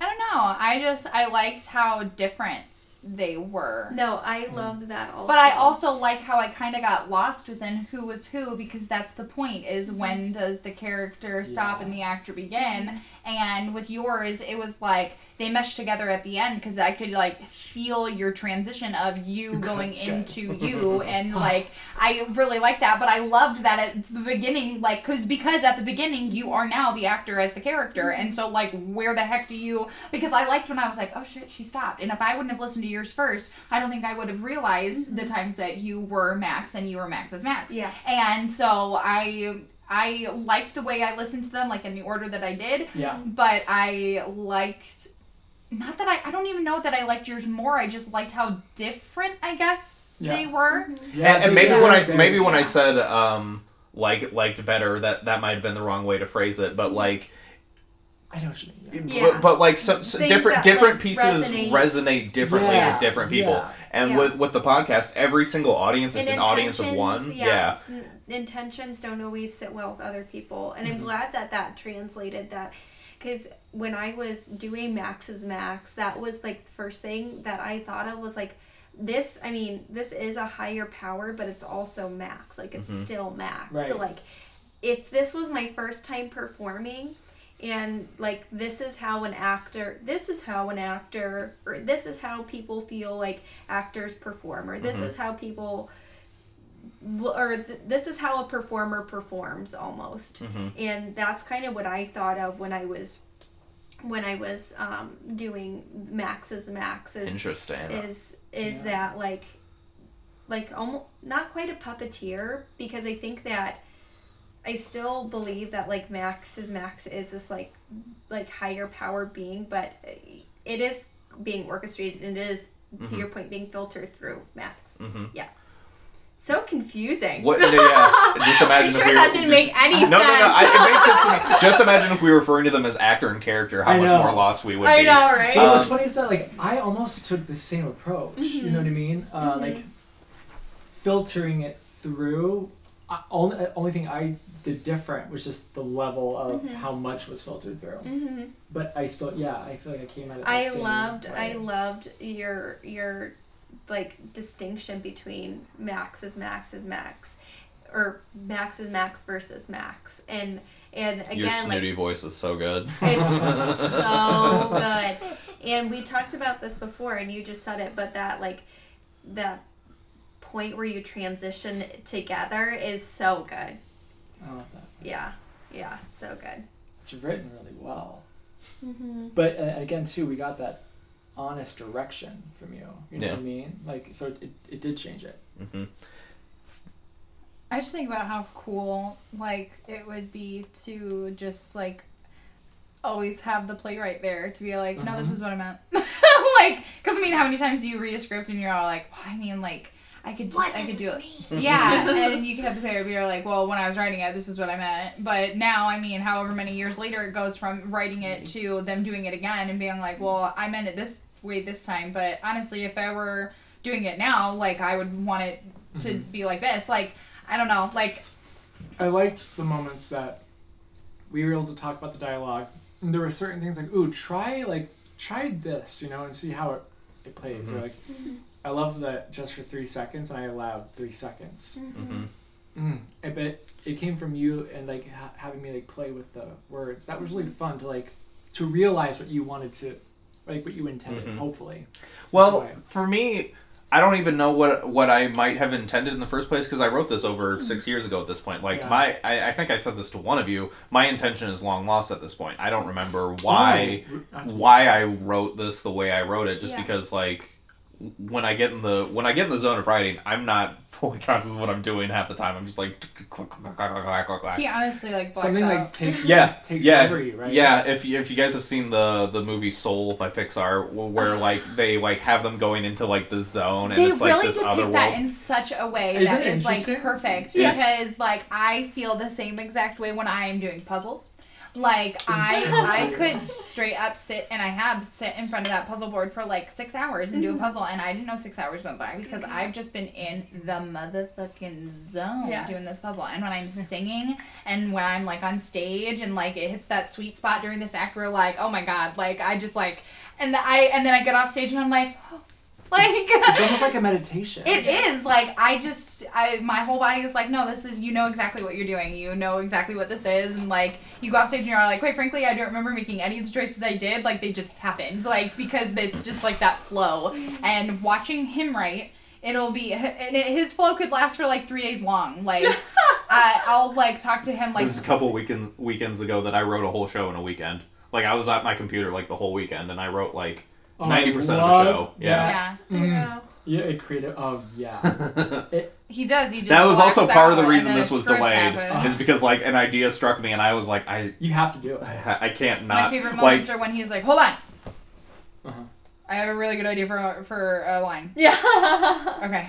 Does it ever feel like there's a? And uh, this is kind of border on the spiritual a little bit, but does it ever feel like there's something larger artistically, it's like speaking through you, or like you're like your the the way I describe it is when I'm like really in the zone, Mhm. it doesn't feel like I'm writing because that same, sounds like a conscious active effort. Yeah. It's almost like I'm taking diction.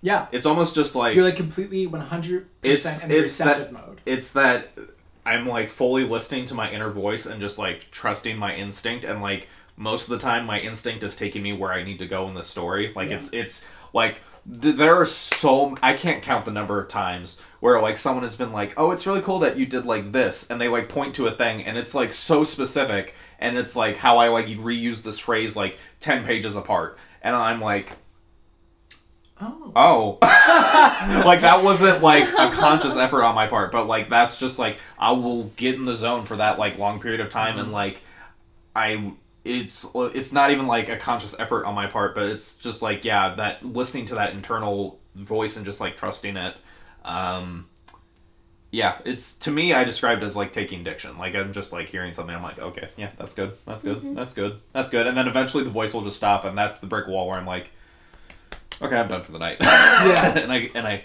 so so that's the way it works for me. Now, to go a step further, have any of you ever felt when you're like when you're in that zone, whether it be like something higher than you is speaking through you, but like communicating through you and you're in it? Have you ever gotten lost there? I, I have one time. Like, I, I wanna ask if you, um, if you've ever gone there and then suddenly you lose. Mm, kind of, yeah. It's like you, you do get lost there. for, for me it's almost like i think i kind of know what you're talking about it's almost like you're just like in a wavelength and you're a groove and you're just like you're just grooving along and i don't know how else to describe it other than that um Like you exist in that phase is what you're asking? Well, like Not phase. when acting, like I, I, I always I always keep a small degree of of Adam Mhm. conscious because he has to be as a storyteller, you know. But it was like that moment where that part went away, and then suddenly. I, I think for me because my authority is like I'm always emotional, Mhm. so I go there. It's like for me, I would get lost in like a wave of emotion, let's say. Um, but then suddenly it's like you don't have that ten percent of Adam there to like re- like bring you back in or like to to kind of like notice that you're even doing it. yeah wh- when i'm like really in the zone you- sydney's right it's like i'm blacked out like i she will say entire sentences to Uh, me and nothing Yeah. And Just then, absolutely nothing uh, he might make noise back, but even if Yeah. I ask him about the noise that he made, he's like, "I don't. I'm sorry. I don't remember." Mhm. yeah, that happens a lot. Where she'll like ask a question, and I'll like make a noise, and she'll be like, "So that's good." I'm like, "Huh? What?" and then Ooh.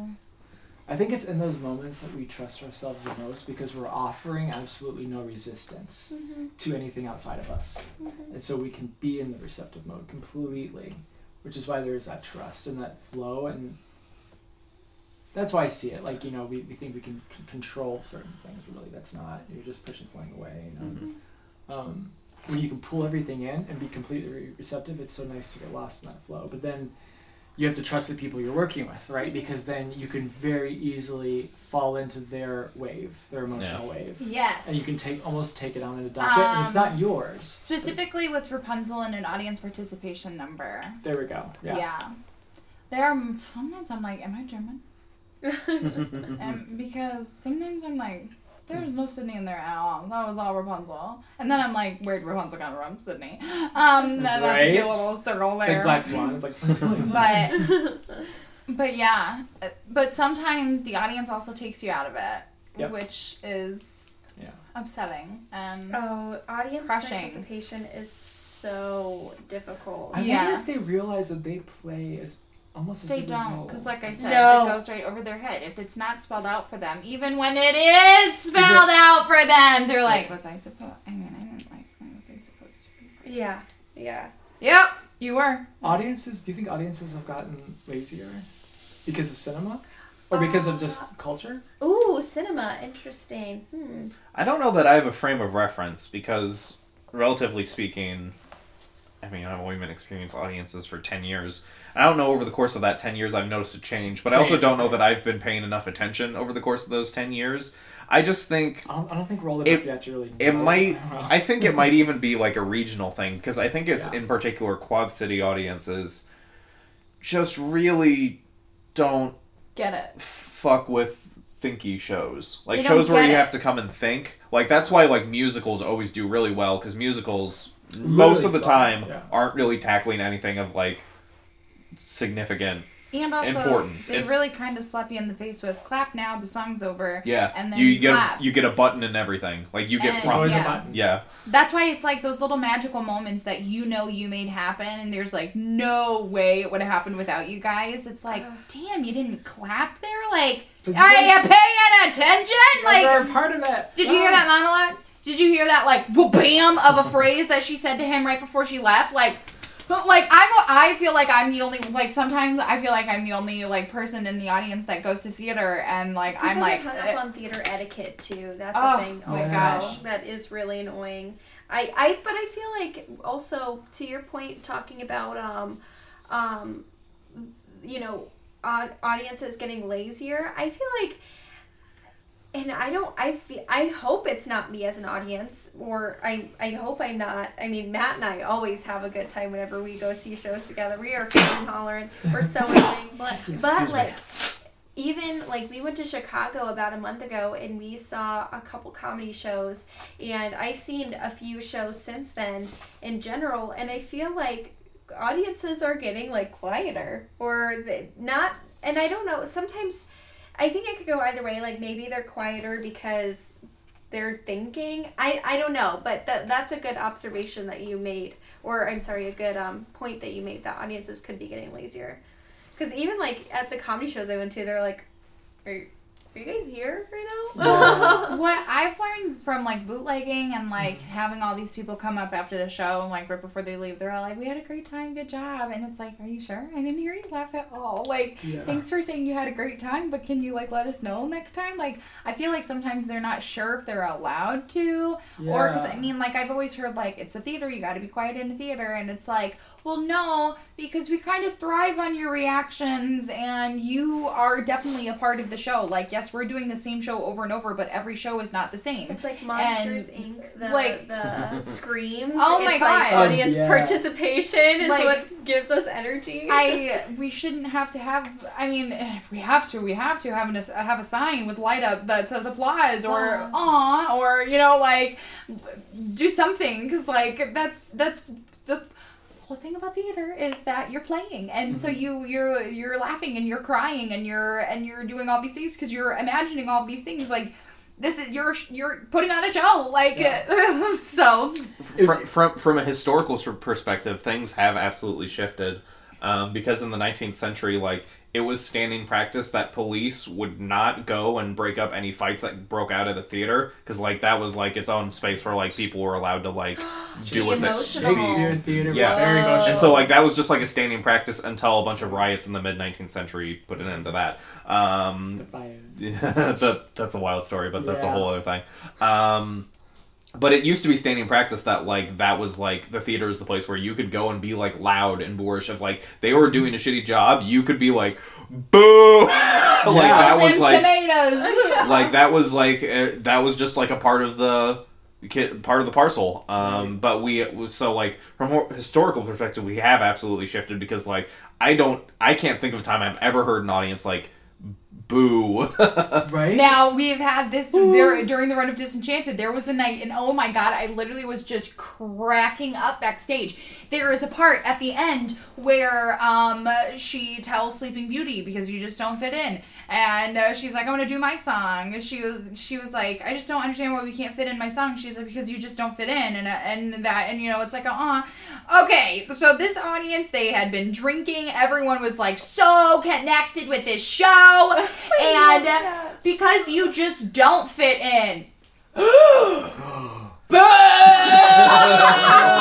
I'm like sitting backstage waiting, you know, for her to do her song, for then to me, then come in for this, uh, uh, and I hear all the, I mean, the whole boo! And I was like, what in the Whoa. hell is going on out there? They were just, they were They're like, Sleeping invested. Beauty, we love you. Like, they were just like, they were so for her character that they were Oh. actively booing Snow White. And like, Kim, she's like, simmer down. She was like, okay. And so at that point, she took it as the choice of the actor to instead of go, you know, like, I think that your song would fit perfectly right here. Like, what do you think? She had said, I think your song would fit perfectly right here. What do you think? And she, like, t- turned to the audience. They were like, yeah! And so they, like, they were, like, actively cheering, uh, like, the characters on. Like, it was, like, a total, like, they were, they were there in that moment. They were like, boo! Yeah! Like, immediately. It's So. almost, it's interesting too that they had to get themselves in an inebriated state to hmm. let their guard down to be that receptive Yeah. to buy into it that much to get that invested. Because I mean, not to you know bring in the Little Prince, the story of the Little Prince, but like people lose their imagination and they like see the world in a whole different way, and it's like you mm-hmm. need to put your like self in the I'm in a magical theater right now that is going to transport me into a totally different world than it is right now in mm-hmm. 2021, Yeah. and I'm about to be a part of this story. I need to be here for this story. I'm I can't think about what's going on over here because I need to be totally invested in the story for me to be just transported into this world. Right. And I, I feel like if people could go into theater knowing that, I feel like they would they wouldn't even have to think about like should I clap here or not. They would want they would just be like, oh my god, or they would just be sobbing, or yeah, Yeah. yeah, I love when audiences lose themselves in that. You, you can tell by Yes. just because they're reacting when they yes, when they are. Yeah. know? the, the absolute best thing in the world is when there's a play and it's like the middle of a scene and like there's an applause break for like something that happens Yes. and like the lights don't go down or like anything it's just like something connects perfectly and like the audience claps that's the best Oh, feeling in the world because so you good. know you earned that applause Yes, it's not like 100%. musicals where like they could fuck up the number and like you still hear that button and you're like, Yeah. yep, Yeah. yep. like you know what I mean I like love an a- acting scene, something happens, and there's, a, there's an applause. It's like, yeah mm. that's That's the, that that's the magic. absolute Magic. best that little magic So that you're good. like and and though I I mean I'm not saying that's what you live for those like little moments that like are far and few between No, that's that what not only for. you 100% and then the audience connects with that little magic moment that like everyone like all oysters theaters over should start head. serving just that- alcohol and and other things so that people lose their inhibitions and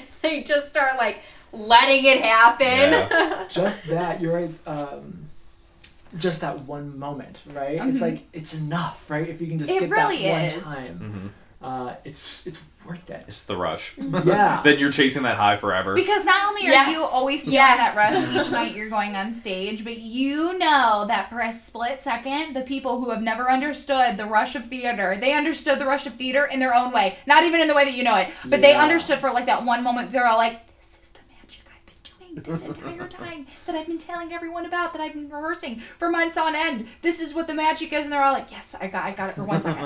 Yeah. and you're like, "At least you got it for one second. Like it's those moments, it's those moments that you have to just celebrate every Yes. time. Yes. It's so cool when you get audiences who really did listen to the story Yep. and that it affected them in some way and they let you know. Mhm. I always appreciate that. Yes. You know, I love to hear that kind of feedback. Because yes, even though that audience was drinking, the whole thing of the story They had a is we good have all time. fallen under the princess complex, and everyone is perfect in their own way. It's not just this little princess storybook image of perfect. It's you are literally perfect, no matter what you are. You are perfect because of X, Y, Z. And it was at that moment I was like, well, you just don't fit in. Snow White, this you boo! Like Right. we've been talking about this whole show that everyone's perfect. And so like they were literally like, what are you doing? And so like they connected, they connected, and they showed us that they connected. They were like, yeah.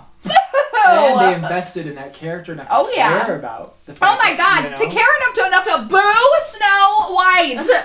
There was a line in Six Dance Lessons. Now I'm gonna get where- my audience to boo. Yes. yeah, there was a line. Uh, me and the uh, actress are arguing, and something I, I, I explained to her how my mother died, and then we get into an argument. Right? I'm like, oh, it's a good thing your imaginary husband didn't hear that, and she goes. The only reason I got dressed is because you almost annoyed me to death. In fact, did they check your mother's birth certificate? Maybe that's the real reason she died. And the audience all went, oh. And it was like this. It wasn't a boo, but it was like a. It was a loud, largest reaction I've seen and of this type. Like, oh, like they were all with me on that, you know. And in the scene, I'm kind of um, ob- obnoxious, so you Mhm. wouldn't think that they would be, but they were. And we talked about it afterwards. It didn't happen again like that, but it was beautiful for that one moment. It was like a benefit. Where everybody you took a breath at the same time. Yes. I love that in that another way as well, where it's like you hit a moment so hard, like especially uh, when you get into like fight scenes or like overcoming scenes. Like the one that comes to mind is me playing Emily Webb in Their Town, and it was that moment that Ethan and I hit our highest points, and then I said, you know, no, and then it was that silence. Mhm. Where was- like you could literally hear the pin drop. that was the slap yes. in in some girls. Yes. Oh, was it? Oh. Mm-hmm. We slapped, and then it was that same Yeah. silence. Because I, you don't even really see it coming. Because and because it was such a buildup, it was like we were speaking, but nothing was being heard, mm-hmm. and it was like this was the last resort, and it was just this like bone numbing Yeah. slap to the face that just said more than words could, mm-hmm. and Yeah. and So- the audience heard it, like Yeah. they they heard the unspoken, like Oh. They heard yeah, everything. Yeah. it, it's that moment where like, and I feel like you can always tell like. You can definitely tell in in that moment of silence whether or not an audience is with you. yeah, And You can it's, feel it's, it, it's yeah. the moment Yeah. where everybody, where where in in six dance lessons, it was they they audi- audibly let a gasp out, Mhm. but or like an oh, but but it's also when they like all hold their breath at the same time. You can feel that. It's like it's You can feel the air, like, get such, sucked uh, out of the like an room. The air amazing feeling, Yes. and I and it's one of those moments too where like you look at your scene partner or you or you're with your your community of of actors on stage and you're you all feel it at the same time and you're all like almost lost in that moment. Like i remember just like looking into ethan's eyes and we both were like feeling the same thing because we were just there. Like we Mhm. were not ourselves. We were we were our characters. It Yep. was It's, It's- a beautiful moment. Yeah. so like talk about special moments Yeah. yes. There were moments in Catch Me If You Can where like when he would have to break Brenda's heart and say that he and like put that suitcase on the bed and I would uh, I, it was it was Brenda looking at Frank. It wasn't like Sydney looking at Adam in some moments. Like he and there would be moments like that I and I would be so proud because Mike would always Mike Trzynski he would always talk to me he'd be like these are the moments and I'd be like it'd be so frustrated I'm like I was almost there and he was like I know you were almost there I could tell. And there were moments like after the show I'd be like like I'd be like, I cried as Brenda, and he was like, I know, I could tell. He was like, that was like beautiful. Because He's there would be so moments where like encouraging in that Frank way. would just break my heart. Like he would Yeah. just break Brenda's heart, and then like that, the fly fly away would just be it's just so oh, I love that freaking. song. Oh my god! Like those were moments where I would get lost beautiful. Yeah, where it would just simply be Brenda. Yeah. Those moments are are so worth it. Mhm. You know they Oh are. yeah. Because uh, even if the audience doesn't get it, your whole body is just in your zone, and Yeah. it's like you and it, it, it feels as if you could have zero people watching you. Like it's just you're at that moment where it's like you're not even doing it for anyone. Like it, there, it really could not be an audience out there, and you're just like you're just simply like because floating. it's almost like you're realizing real, in real time. Like I just had like one of the most honest moments Mhm. of my life. Yeah. You know, in the in those moments, it's like I was the most honest I could be. Alex and I, we talked about in our episode or in our rehearsal, we talked about um, how how it was when we were writing the monologue because it was like because uh, Max wanted to find friends and he's like they complain about it a lot. They complain about theater a lot, but I mean they seem like they're having a good time. And then we got into the conversation how nobody talks shit about theater like theater people talk shit about theater. That's and, true. And so true. it's so true, and it's it's those moments that like make up for all the bullshit. Yeah. And there is so much overwhelming bullshit. Almost on every single show that you have to wade through to get to those moments. Yeah. Like, it's rare that I have a show that, like, I'm like, God, that was such a fun and easy process. Like, most of the time I'm like, get me the fuck out of I here. have to tell Get you me to that closing. Get I'm me to having my strike. cute little like uh, cloud nine moment over here with Disenchanted. That like this entire process hasn't been a freaking wart on my thumb. Like Right. it the entire thing. Like I haven't had a sour experience this entire time. Oh, that's But that is It's my so- once in a lifetime moment where my director, my music director, my choreographer, like everyone was on the same page and it was a beautiful gold line Magic silk like page that wa- just not going to be framed. Like it's just like Yeah. a wonderful experience and God bless I'm having that now because I know that it's not going to happen again. Right. It's so beautiful when the right group of people come together. Oh my the right god. time. Mhm, Really. Do you have any shows that stick out in your mind that you kind of have that like, that like, oh, that was perfect. Like I would not have done Like that almost like a dream. Like yeah. you still just can't believe. Yeah, I do.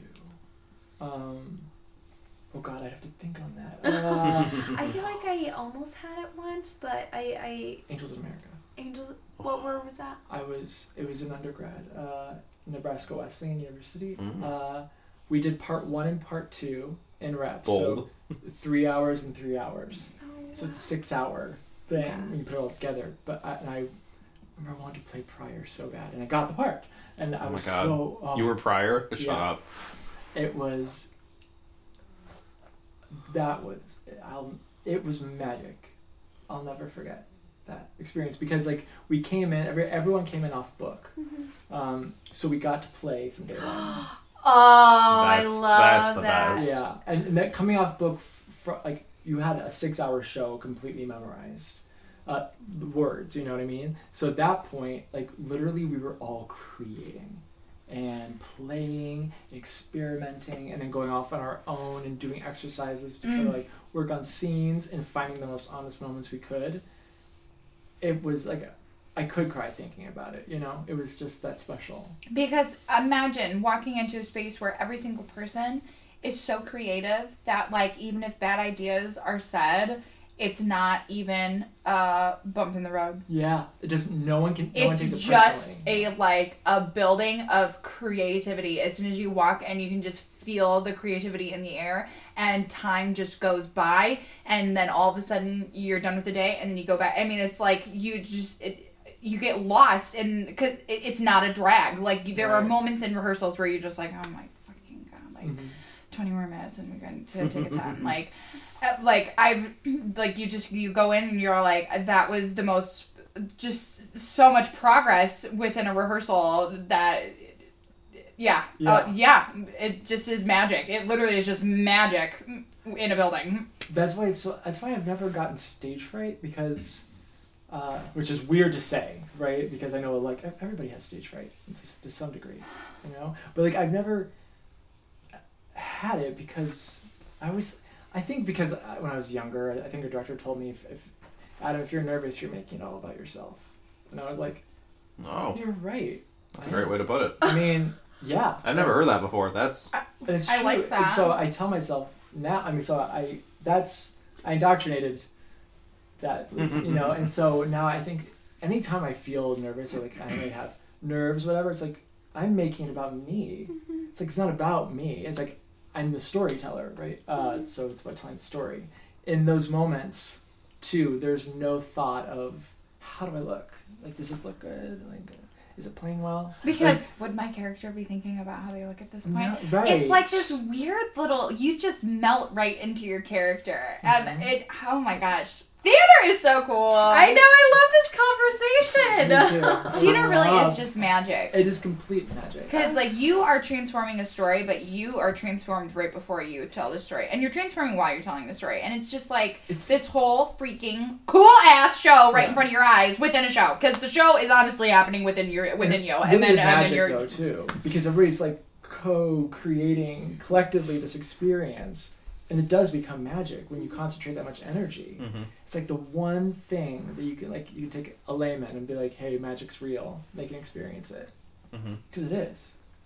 I wish on every show, like before the the creative process starts, everybody could talk like this, like this openly about uh-huh. creating. I think it would lead to a really positive environment where a lot Oh could happen. gosh. If- because I mean So much everyone wants to make the show great. Yeah. Yes. And I feel like so many people go into a rehearsal thinking that like they're I mean the director has their idea and that's their idea and even though you have choices too bad because I'm the director and I'm going to make you do these.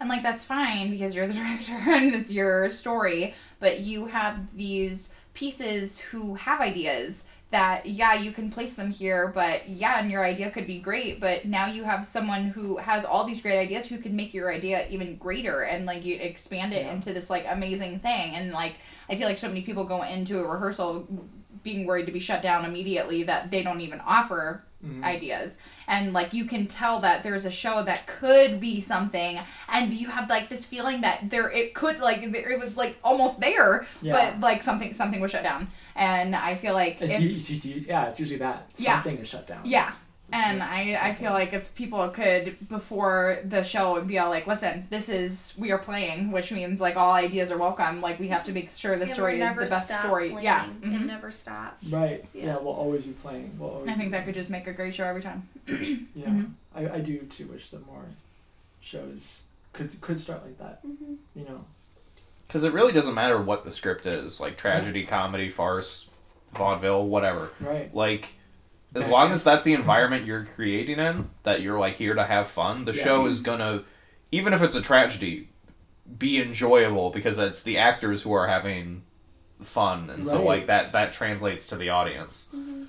Mm-hmm. Angels of America, I had so much fun. I mean, I'm dying in the show. You know. It's a really emotional show. emotional, fucked up show, but the language and if the Mm. performances are right is so captivating that you can't help but be There is moved something by it. about telling a story so truthfully that, Yes. like, even though it could just be horrifying, horrifyingly sad, like, there's something so good, like, about telling it so truthfully that you're just like you're enjoying how just true it is, like how like how how raw your performance is because you know that someone out there is gonna d- feel something because of what you're doing because you're just telling it so truthfully, Yeah. even if it's just woefully sad. Uh huh. hmm I think it was G who told me one time if you can get even one audience member to laugh, it was worth it. Yes. Oh, it yeah. It is worth it. You Oh get yeah. One audience member. Even if the rest of the audience sucks, if there's that one person who laughs at a joke that you think is funny, you're like, all right, cool. This is this is all worth it. The rest of the performance could suck, and even Especially when you can, like, I'm thinking of, especially Elizabeth Melville or your laugh. Oh yeah. if I hear that in the audience, I always I'm like you done. laughing. Yep. Mission accomplished. Uh-huh. The- because the- it's the people that you know know like Yeah. it like it's They the know. people like you could have a bunch of strangers out there and you're like okay but as long as you have one who's like they get it yes. it's yes, worth it they get yes. it i don't have a bunch Elizabeth of just Melville. dummies out here They, they, they bought into this. They're invested. You know. That's it's always a nice moment. I was thinking- even if it's that one person who's tuned into that show that That's starts at seven o'clock on Wait, TV, wait, who? you have that one audience member that you're you're speaking to that entire time. Yeah. Hmm. So I do not want to bring an end to this discussion. However, I do want to bring an end to the podcast because we're getting close to three hours, and I'm gonna have to cut something out of here. And so I'm not looking forward to Oh, wow. to, Well, we to took a little break break when Yeah. we were You, eating the you should pie. mention like so I had to edit this down from three hours. yeah. You're gonna have to Um, listen to it and like cut the middle conversations out and just keep it. so I'll figure it out, but uh, I don't want to end the conversation, but I am going to hit stop on record. Thank you for listening to this week's episode. The goal of Barely There Theater is to create plays and entertainment for people free of charge, anywhere they want, anytime they want. Subscribe to us for mostly weekly updates with new audio plays, rehearsals, and whatever else might come up. We do ask that if you liked what you just listened to, consider donating to us at our website, barelytheretheater.com. And if you're in a position where you can't afford to donate, that's okay too. Consider passing this episode along to someone who you think will enjoy it. Get a hold of us at our email address, feedback at barelytheretheater.com, or leave a comment below if you're listening on YouTube. Once again, thanks for listening to Barely There Theater.